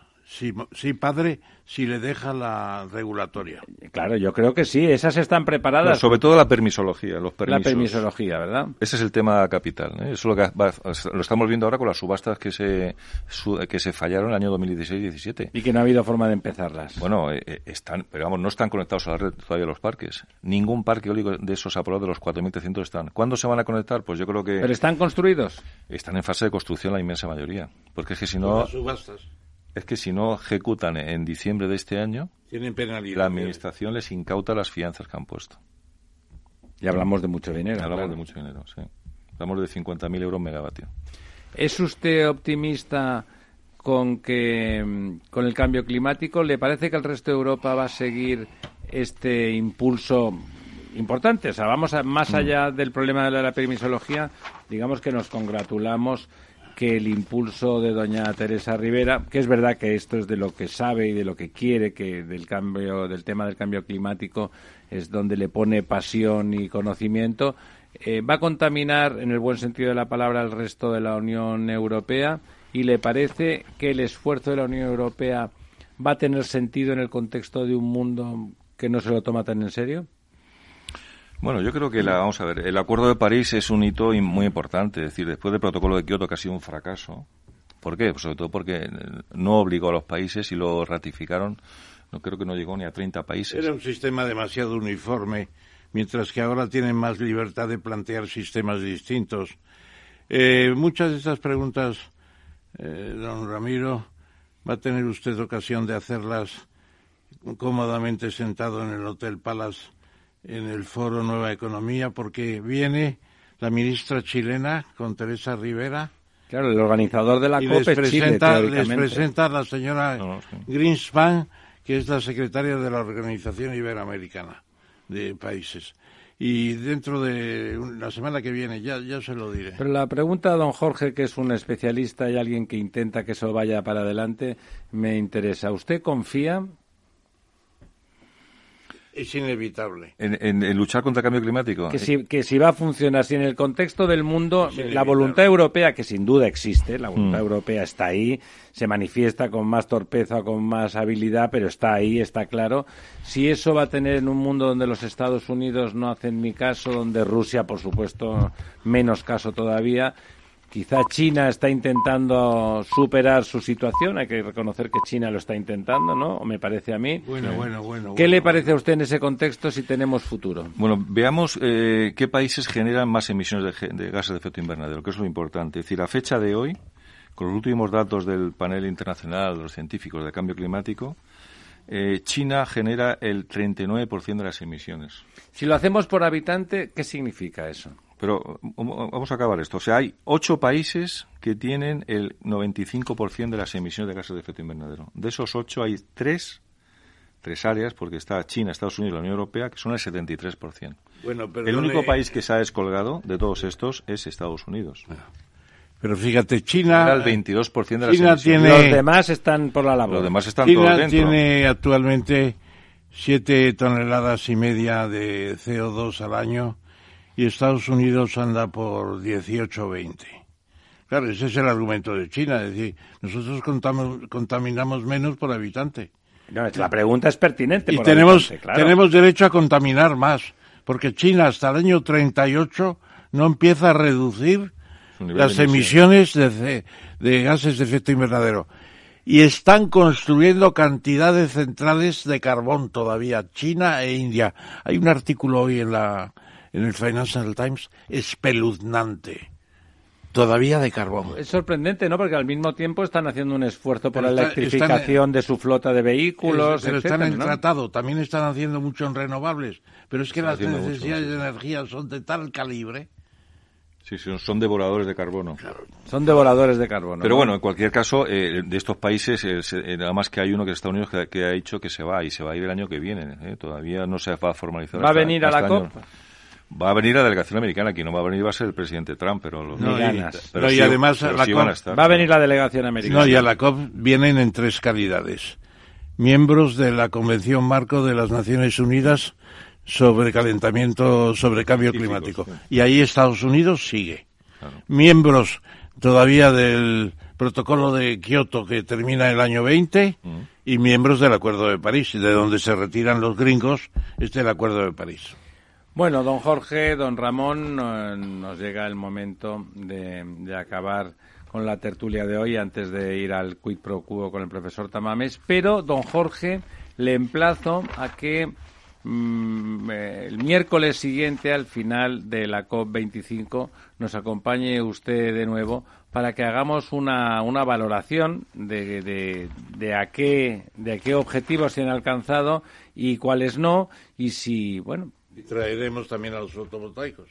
bueno, de entrada hay que hacer una re- hay que hacer una reflexión general. Yo creo que don Jorge eh, conoce, aunque le hemos preguntado más por su negociado del eólico, está perfectamente informado del conjunto y está capacitado para valorar para valorar técnicamente eh, los resultados de, la COP25. Nos ha caído mm, como del cielo, yo creo que es una buena cosa, porque ese tipo de eventos eh, promueven un nivel de concienciación grande en el país, en España. Hay un sentimiento importante alrededor de esto y la COP25, eh, que ha venido por aquello de que hablamos castellano como, como los chilenos, pues eh, creo que es una buena, creo que es una buena oportunidad para que la población, los ciudadanos tomen conciencia de una forma más material, ¿no? Menos allá, más allá del del eslogan, que en ese sentido hay que reconocerle a la ministra Rivera que, está más allá de la pancarta, mientras que en Unidas Podemos se habla mucho y habla mucha gente que se nota a los dos segundos que no tiene ni idea, la verdad es que la señora Rivera de esto en particular conoce y todas sus intenciones, además de ser buenas, están bien dirigidas, como nos ha comentado don Jorge. De hecho, el que no es ambicioso no llega lejos y, por lo tanto, que el plan sea ambicioso puede promover, Bueno. entiendo que en un futuro, pues eh, bueno, si no llegamos tan, tan, tan rápido, pues a lo mejor llegamos cinco años después y seguiremos llegando cinco años antes de lo que es el objetivo europeo. Yo- yo- Jorge, yo, Ramiro, sí, para acabar- remate, por favor. Para acabar, si quieres, eh, una buena noticia del tema fina- de financiero que no hemos hablado, ¿no? O sea, cómo, cómo se ¿Cómo Sí, solucionamos el tema del cambio climático? Cinco no? minutos más, venga. ¿Tenemos tiempo para cinco minutos? Sí. Eh, para los economistas, eh, ¿cómo bajar el consumo de hidrocarburos? Eh, ¿Cómo lo solucionaríamos, Ramón? Sobre todo poniendo precio al coste ecológico que, que genera. Claro, las claro. Las hacer pagar las externalidades, ¿no? Eso es. Y a los políticos nada eh, temen más que una subida del precio de los combustibles, como eh, porque es el mejor mecanismo para inducir revueltas. Eh, recordemos lo que está pasando ahora en Ecuador, en Chile, en Francia con los chalecos amari- amarillos y en Irán. Entonces, eh, los expertos, los catedráticos, yo, yo me acuerdo aquí de, quiero recordar eh, el precio de los derechos de emisión de las toneladas de CO2, ¿no? que es un mecanismo de los que se va a discutir en la COP25 del próximo Mecanismo que a mí me resulta un poco repugnante. bueno, eh, yo creo que es un mecanismo importante. ¿eh? Entonces, ¿qué, qué ocurre con esto? Que el precio que tiene, pues no estimula. Es decir, del año 2012 al 2018, la tonelada de CO2 en Europa estaba por debajo de los 10 euros. El año 2019 están 25 euros tonelada de CO2. El premio Nobel de Economía, eh, Nordhaus, este que ganó el premio Nobel el año 18, el año pasado, un gran experto en estudios sobre cambio climático, él, él opina que la tonelada de CO2 debe estar entre 100 y 200 euros tonelada eh, de CO2. Eh, y luego el Banco Mundial lo que dice es que con, eh, si, si estuviera el precio del petróleo, eh, eh, perdón, la tonelada de CO2 entre 40 y 80 dólares la tonelada, eh, ve- íbamos a ver muy rápidamente cómo se van cumpliendo los- la reducción de, gas, de, de emisión de gases de efecto invernadero, porque eh, eh, y todo el mundo empezaría ya a ver qué tipo de coches eh, enchufables o Pero eléctricos es que también tienen que es cierto.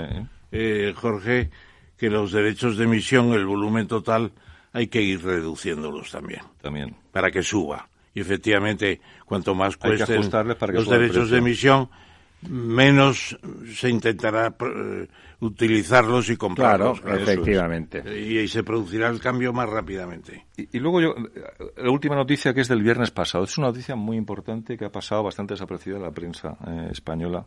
El Banco Europeo de Inversiones, que es el mayor prestamista multilateral a nivel mundial, aprobó el viernes pasado, el día, eh, el viernes pasado estamos a, Hoy a, A 20. Hoy es 20, pues el día 16 creo que fue, aprobó dejar de financiar nuevos proyectos vinculados a los combustibles fósiles a finales del año 2021. Es muy pronto eso, eso es pasado mañana. Y, y entonces va a desbloquear un billón de euros en préstamos a proyectos de renovables, eficiencia energética, coche eléctrico, etcétera, del año 21 al 30. Esto Todo es, el presupuesto español esto es un notición, es decir, un- Bueno, un, y- billón de euros puestos a dispo- a disposición de los inversores y las administraciones para que inviertan en proyectos limpios y cumpliendo los mandatos de descarbonización de la Unión Europea es una noticia Bueno, y eso va en paralelo al hecho que los fondos nacionales de riqueza, como Los fondos por ejemplo soberanos, el. Statoil de Noruega, que Eso se es. nutre fundamentalmente de los Del fondos petróleo. del petróleo, pues ya no compra valores para su cartera Eso es. que tengan relación con el carbón, el gas o el petróleo. Bueno, es un análisis, es un análisis de expectativas financieras. Es decir, cuando se mueve el capital y ya ve que la inversión no es rentable en combustibles fósiles, Quiere es cuando, decir que es la cuando cosa empieza a girar, serio. el barco empieza a girar ya en la buena dirección. Esta es la mejor noticia, más que los planes que hay que tener. Sí, es el mejor indicador, sí, es el mejor Cuando el capital indicador. privado y las administraciones eh, financieras se dedican a financiar energías eh, limpias y renovables, es cuando hay que Y abandonan las otras. y abandonan las las otras. Recordemos que en España, para que los eh, oyentes sepan, en estos momentos hay 25.000 coches eléctricos. Son muy poquitos, ¿eh? Eso significa el 1% del parque móvil automovilístico No es español. nada. El 1%. Y puntos eléctricos de recarga son 5.000 los que tenemos. Francia Son- tiene 25.000, Claro, Pero, Alemania eh, 28.000. Eso, eso se instrumenta rápidamente. No es verdad. Sí. ¿Sabéis cuántos vehículos eléctricos tiene objetivos el Plan de Energía y Clima del Gobierno? Yo creo que 5 ¿Cuántos? millones. 5 millones de vehículos eléctricos en 10 Cinco años. O sea, tienen que hacer una electrificación del ¿Sabéis suelo de las ciudades. ¿Sabéis qué, claro. Oye, qué significa es esto? vender- ¿Por cuánto hay que multiplicar? De los 63.000 que tenemos en to- todos los vehículos eléctricos por 80 veces. Claro, claro. Por 80 veces para llegar a 5 millones. Es una, una apuesta eh, muy exigente y también muy ambiciosa. Y que además promoverá la renovación de la industria automovilística, que si no se quedará obsoleta. Si no generamos un mercado interior potente de coche eléctrico, esa novedad eh, se va, la vanguardia de esa fabricación se va a ir a otro sitio y vamos a perder miles de puestos. Y también el tema de baterías, ¿eh? que no pintamos nada todavía. Por supuesto. No te preocupes que tú sabes muy bien que lo que vaya a hacer Renault no se decide aquí, se decide en París. Pero si hay... lo que vaya a hacer General Motors se decide... O Opel, o... Ramón, pero si tienes un mercado interior muy potente, tú atraes esas fábricas. En este caso, el mercado interior deciden las matrices. Pero las matrices están perfectamente informadas y saben lo que Son mercados globales, de nuevo, son mercados globales, eh, eso es evidente. Pero decir que, quiero decir que es el 1% de todo el parque móvil hoy de coches eléctricos perdón, es lo que supone el coche eléctrico en el mercado. Sí, una minucia. pero bueno, ¿y, qué quiere llegar? Eh, pues a 5 millones en 10 años. Recordemos el tema eólico. En el año 90 habían cero megavatios instalados eólicos. Cero. Y producían cero kilovatios hora. Sí, que se ha ido rápido, que se ha ido en 25 años, no en 10. En 25 hemos llegado al 20%, que es una cantidad tremenda. O sea, aquí de 5 millones a, a 25 llegaríamos al 20% en, 10 años, yo lo veo muy ambicioso, pero es muy exigente. Yo creo que las medidas tienen que exigir, ir por delante y estimular el mercado y, dar señales. Claro, pero ¿eh? ir generando los estímulos de forma proactiva, no solamente verbal. Don Jorge, ahora sí que sí. Eh, muchísimas gracias eh, y le insisto, le, le convocamos al, primer miércoles justo después de la COP25 para comentar esa COP con, don Ramón, que ya sabe usted que es un entusiasta de la cosa COP. Ramón va a ir de voluntario. No, ya le he escrito a, he escrito a Teresa Rivera. Que le dé un sillón a su lado. no, para que me dé una placa para poder entrar en todos los actos. Una credencial. En todos los actos, credencial en todos los actos. Eso, eso es tráfico de influencias. desde, luego, desde luego. Por, supuesto, ¿no? No, hombre, es una petición a la autoridad. Competente. Bueno. no, Jorge. Hasta, hasta después del día, ¿qué día acaba? El día 11, ¿no? Acaba la, el 13, el, 13. El, 13. Pues el primer miércoles después del 13, aquí le tendremos si usted quiere. Bueno. Muchísimas gracias. Volvemos en un minuto. Desnuda. Capital Radio.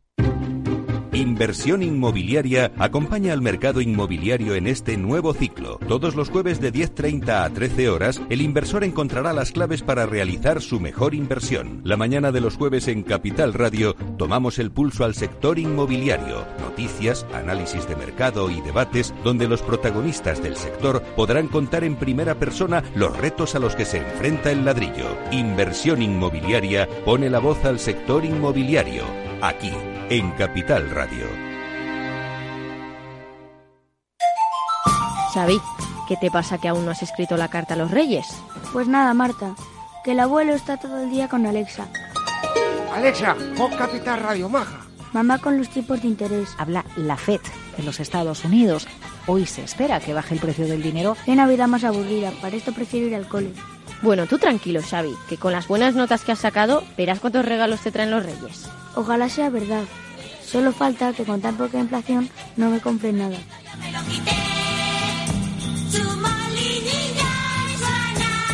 Capital Radio te desea feliz Navidad. Esto te estás perdiendo si no escuchas a Luis Vicente Muñoz en Capital, La Bolsa y la Vida. Todo cuanto pues, se podía hacer mal se ha hecho mal por desidia, por incuria en el gobierno. No solo es la corrupción, insisto, eh, sobre todo el caldo de cultivo es la corrupción, pero el problema es la quiebra, la quiebra de la democracia, la quiebra del orden constitucional. No te confundas. Capital, la bolsa y la vida con Luis Vicente Muñoz, el original. Con motivo de la Feria de Turismo de Valladolid Intour 2019, Miradas Viajeras se desplaza hasta la capital del Pisuerga para volver a hacerte vibrar. El sábado 23 de noviembre de 10 a 1 y en directo, desde el stand de la Diputación de Valladolid, especial Miradas Viajeras con Fernando Balmaseda. Descubre la magia de una tierra con alma que regala momentos únicos. Provincia de Valladolid, muy cerca, muy tuya. Miradas Viajeras, Capital Radio. Engánchate a nuestra onda.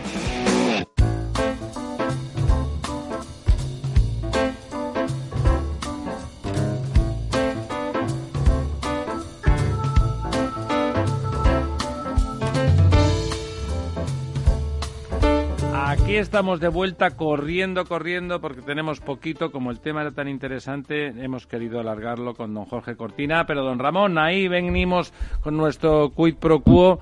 Vamos, eh, vamos rápido.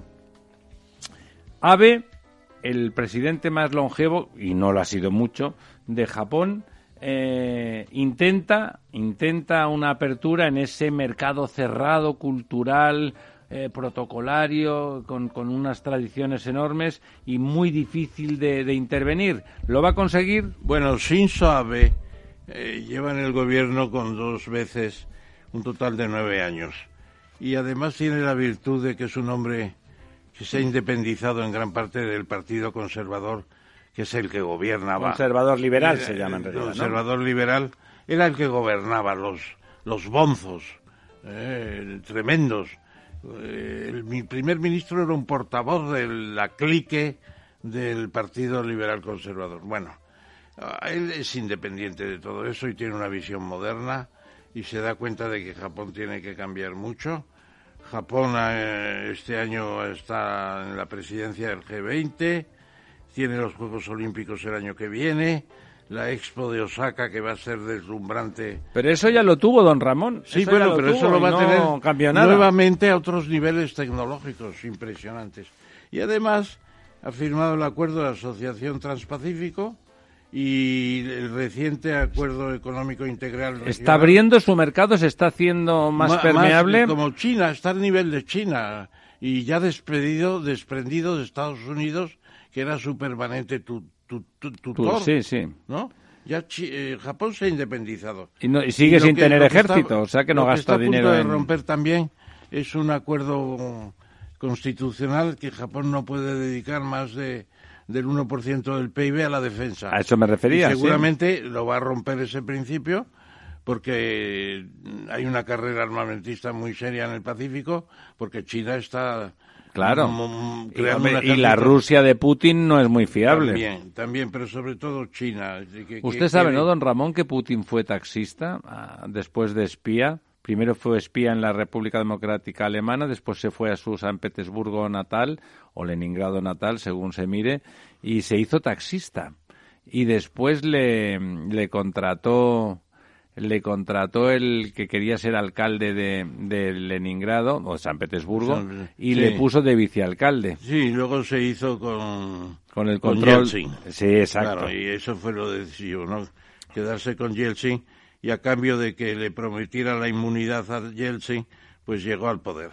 Llegó al poder y se mantiene además con el artificio durante años, ya no, ya no existe ese artificio, ya han modificado la Constitución, de que cuando terminaba como presidente pasaba de presidente de gobierno de la República al presidente de gobierno. Y así ha estado con Un él. cuento ruso en lugar cuento- de chino. Un cuento, sí, un cuento de... Bueno, total que usted sí que cree que Cuentos de Dostoyevsky. que sí que cree que AVE va a conseguir modernizar Japón y abrir al sí. mercado Y internacional. la prueba final es la inmigración. Es decir, AVE es también partidario de permitir ¿Sí? la inmigración. ¿Lo harán por cuotas o qué harán? Con muy selectiva, de gente que llegue con contratos muy bien preparados, que aprendan japonés durante seis meses, las costumbres japonesas durante un año. Es decir, van a tener un curso de año y medio antes de empezar a trabajar en Japón, para que estén perfectamente integrados. Qué barbaridad, ¿eh? Sí, tremendo, tremendo, claro. Vamos a ver. Pero bueno, algo es algo. Quiero decir que Sí, porque va a ser difícil. Hay que tener. hay un modelo de o desarrollo se casa uno con una japonesa o con un japonés o no le va a dar Claro, es ganas. un de- modelo el de Japón con baja inflación, eh, gran productividad porque no tienen mano de obra y luego una gran deuda pública porque son bancos japoneses y aguantan todo el papel los que toman el, las ¿Y emisiones qué, de de- deuda. qué deuda, qué déficit Doscientos y pico de deuda tienen sobre PIB. sobre el PIB? Eso es tremendo, ¿eh? Y Pero no, pasa- les preocupa en absoluto. No, eso parece.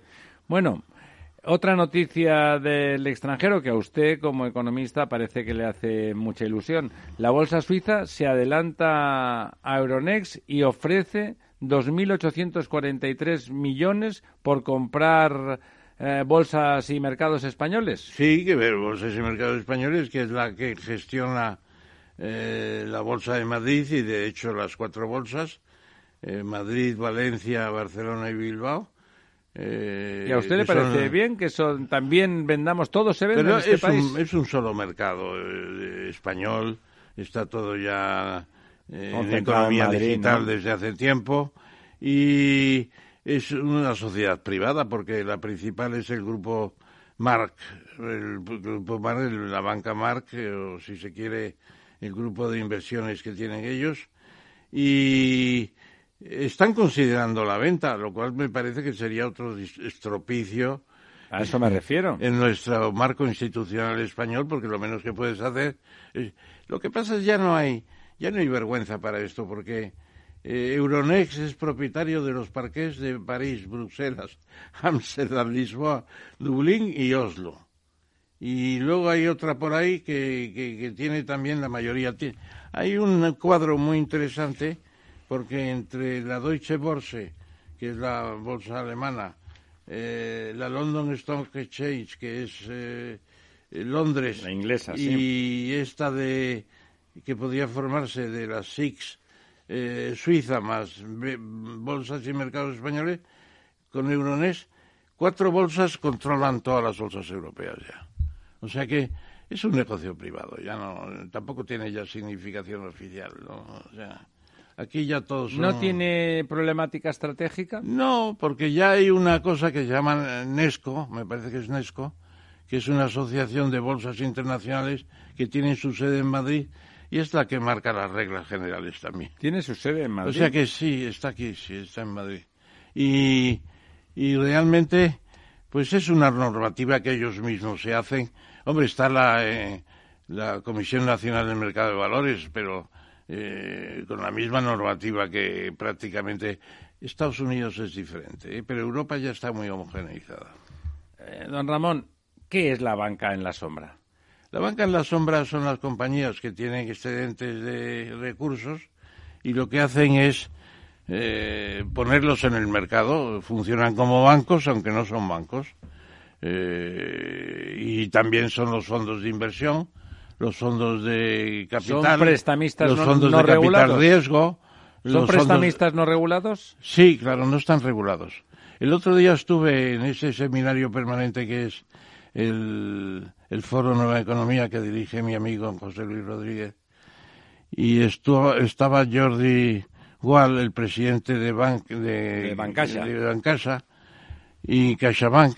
CaixaBank, quiero decir. Y estuvo muy bien, estuvo muy bien y habló de los eh, bancos en la sombra y dijo que habría que regularlos. Yo le dije, le pregunté, Claro, pues si no es una, una competencia desleal, ¿no? le pregunté, además dijo José Luis, aquí viene la, la pregunta del profesor Tamames, como todos los días.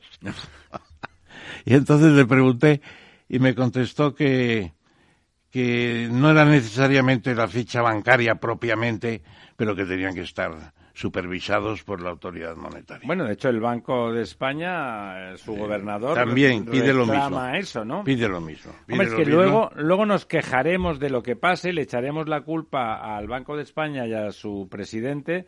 Bueno, y si no se le dan las herramientas, pues tampoco Claro, se le claro. puede No, y además tanto, que ¿no? el crédito no bancario ya en muchos países es superior al bancario.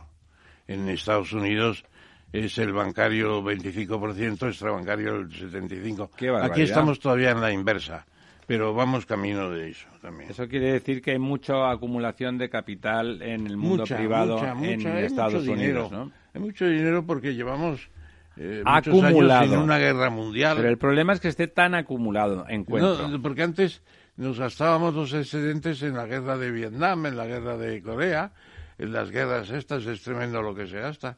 Estados Unidos ha gastado dos billones de dólares en la guerra de Afganistán. Se podría hacer un monólogo de aquellos de Gila y la guerra con eso que está usted diciendo ahora.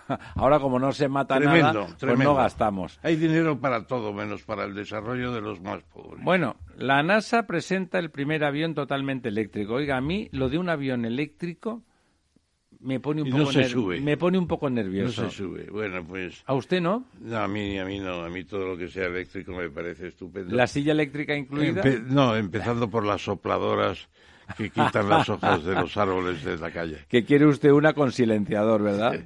Ya, ya se lo diremos al alcalde, se lo hemos dicho ya. Se lo hemos dicho ya, sí. Entonces... Ese eh, avión eléctrico. eh, sí, es una asociación interesante de la NASA, la NASA que se ocupa de las exploraciones espaciales, pero la NASA de- desarrolla cantidad de cosas.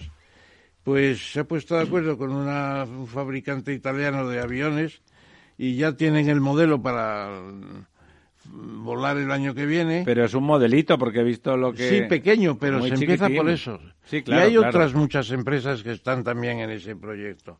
Y entonces, vamos a ver, porque eh, yo creo que al final los aviones serán todos eléctricos, porque no, se- no podemos seguir con la contaminación de la alta Pero, atmósfera. pero levantar con un No. motor eléctrico un avión de 300 personas, eso va a tardar mucho en Sí, producirse. con baterías ¿eh? de litio, naturalmente. eh, Baterías gigantescas, claro. Bueno, no, en el caso del avión chiquitito este no tan gigantescas, porque tiene muy pocos kilovatios, ¿no? De la... eh, Debe ser muy pequeñito. Son, no, son motores muy ligeros eh, y, y yo creo que van a tener muchas ventajas y con menos ruido, mucho menos ruido. Dice que pretende llegar a 278 kilómetros por hora. Bueno, pero eso es el comienzo, el comienzo. Poquita Todo. cosa.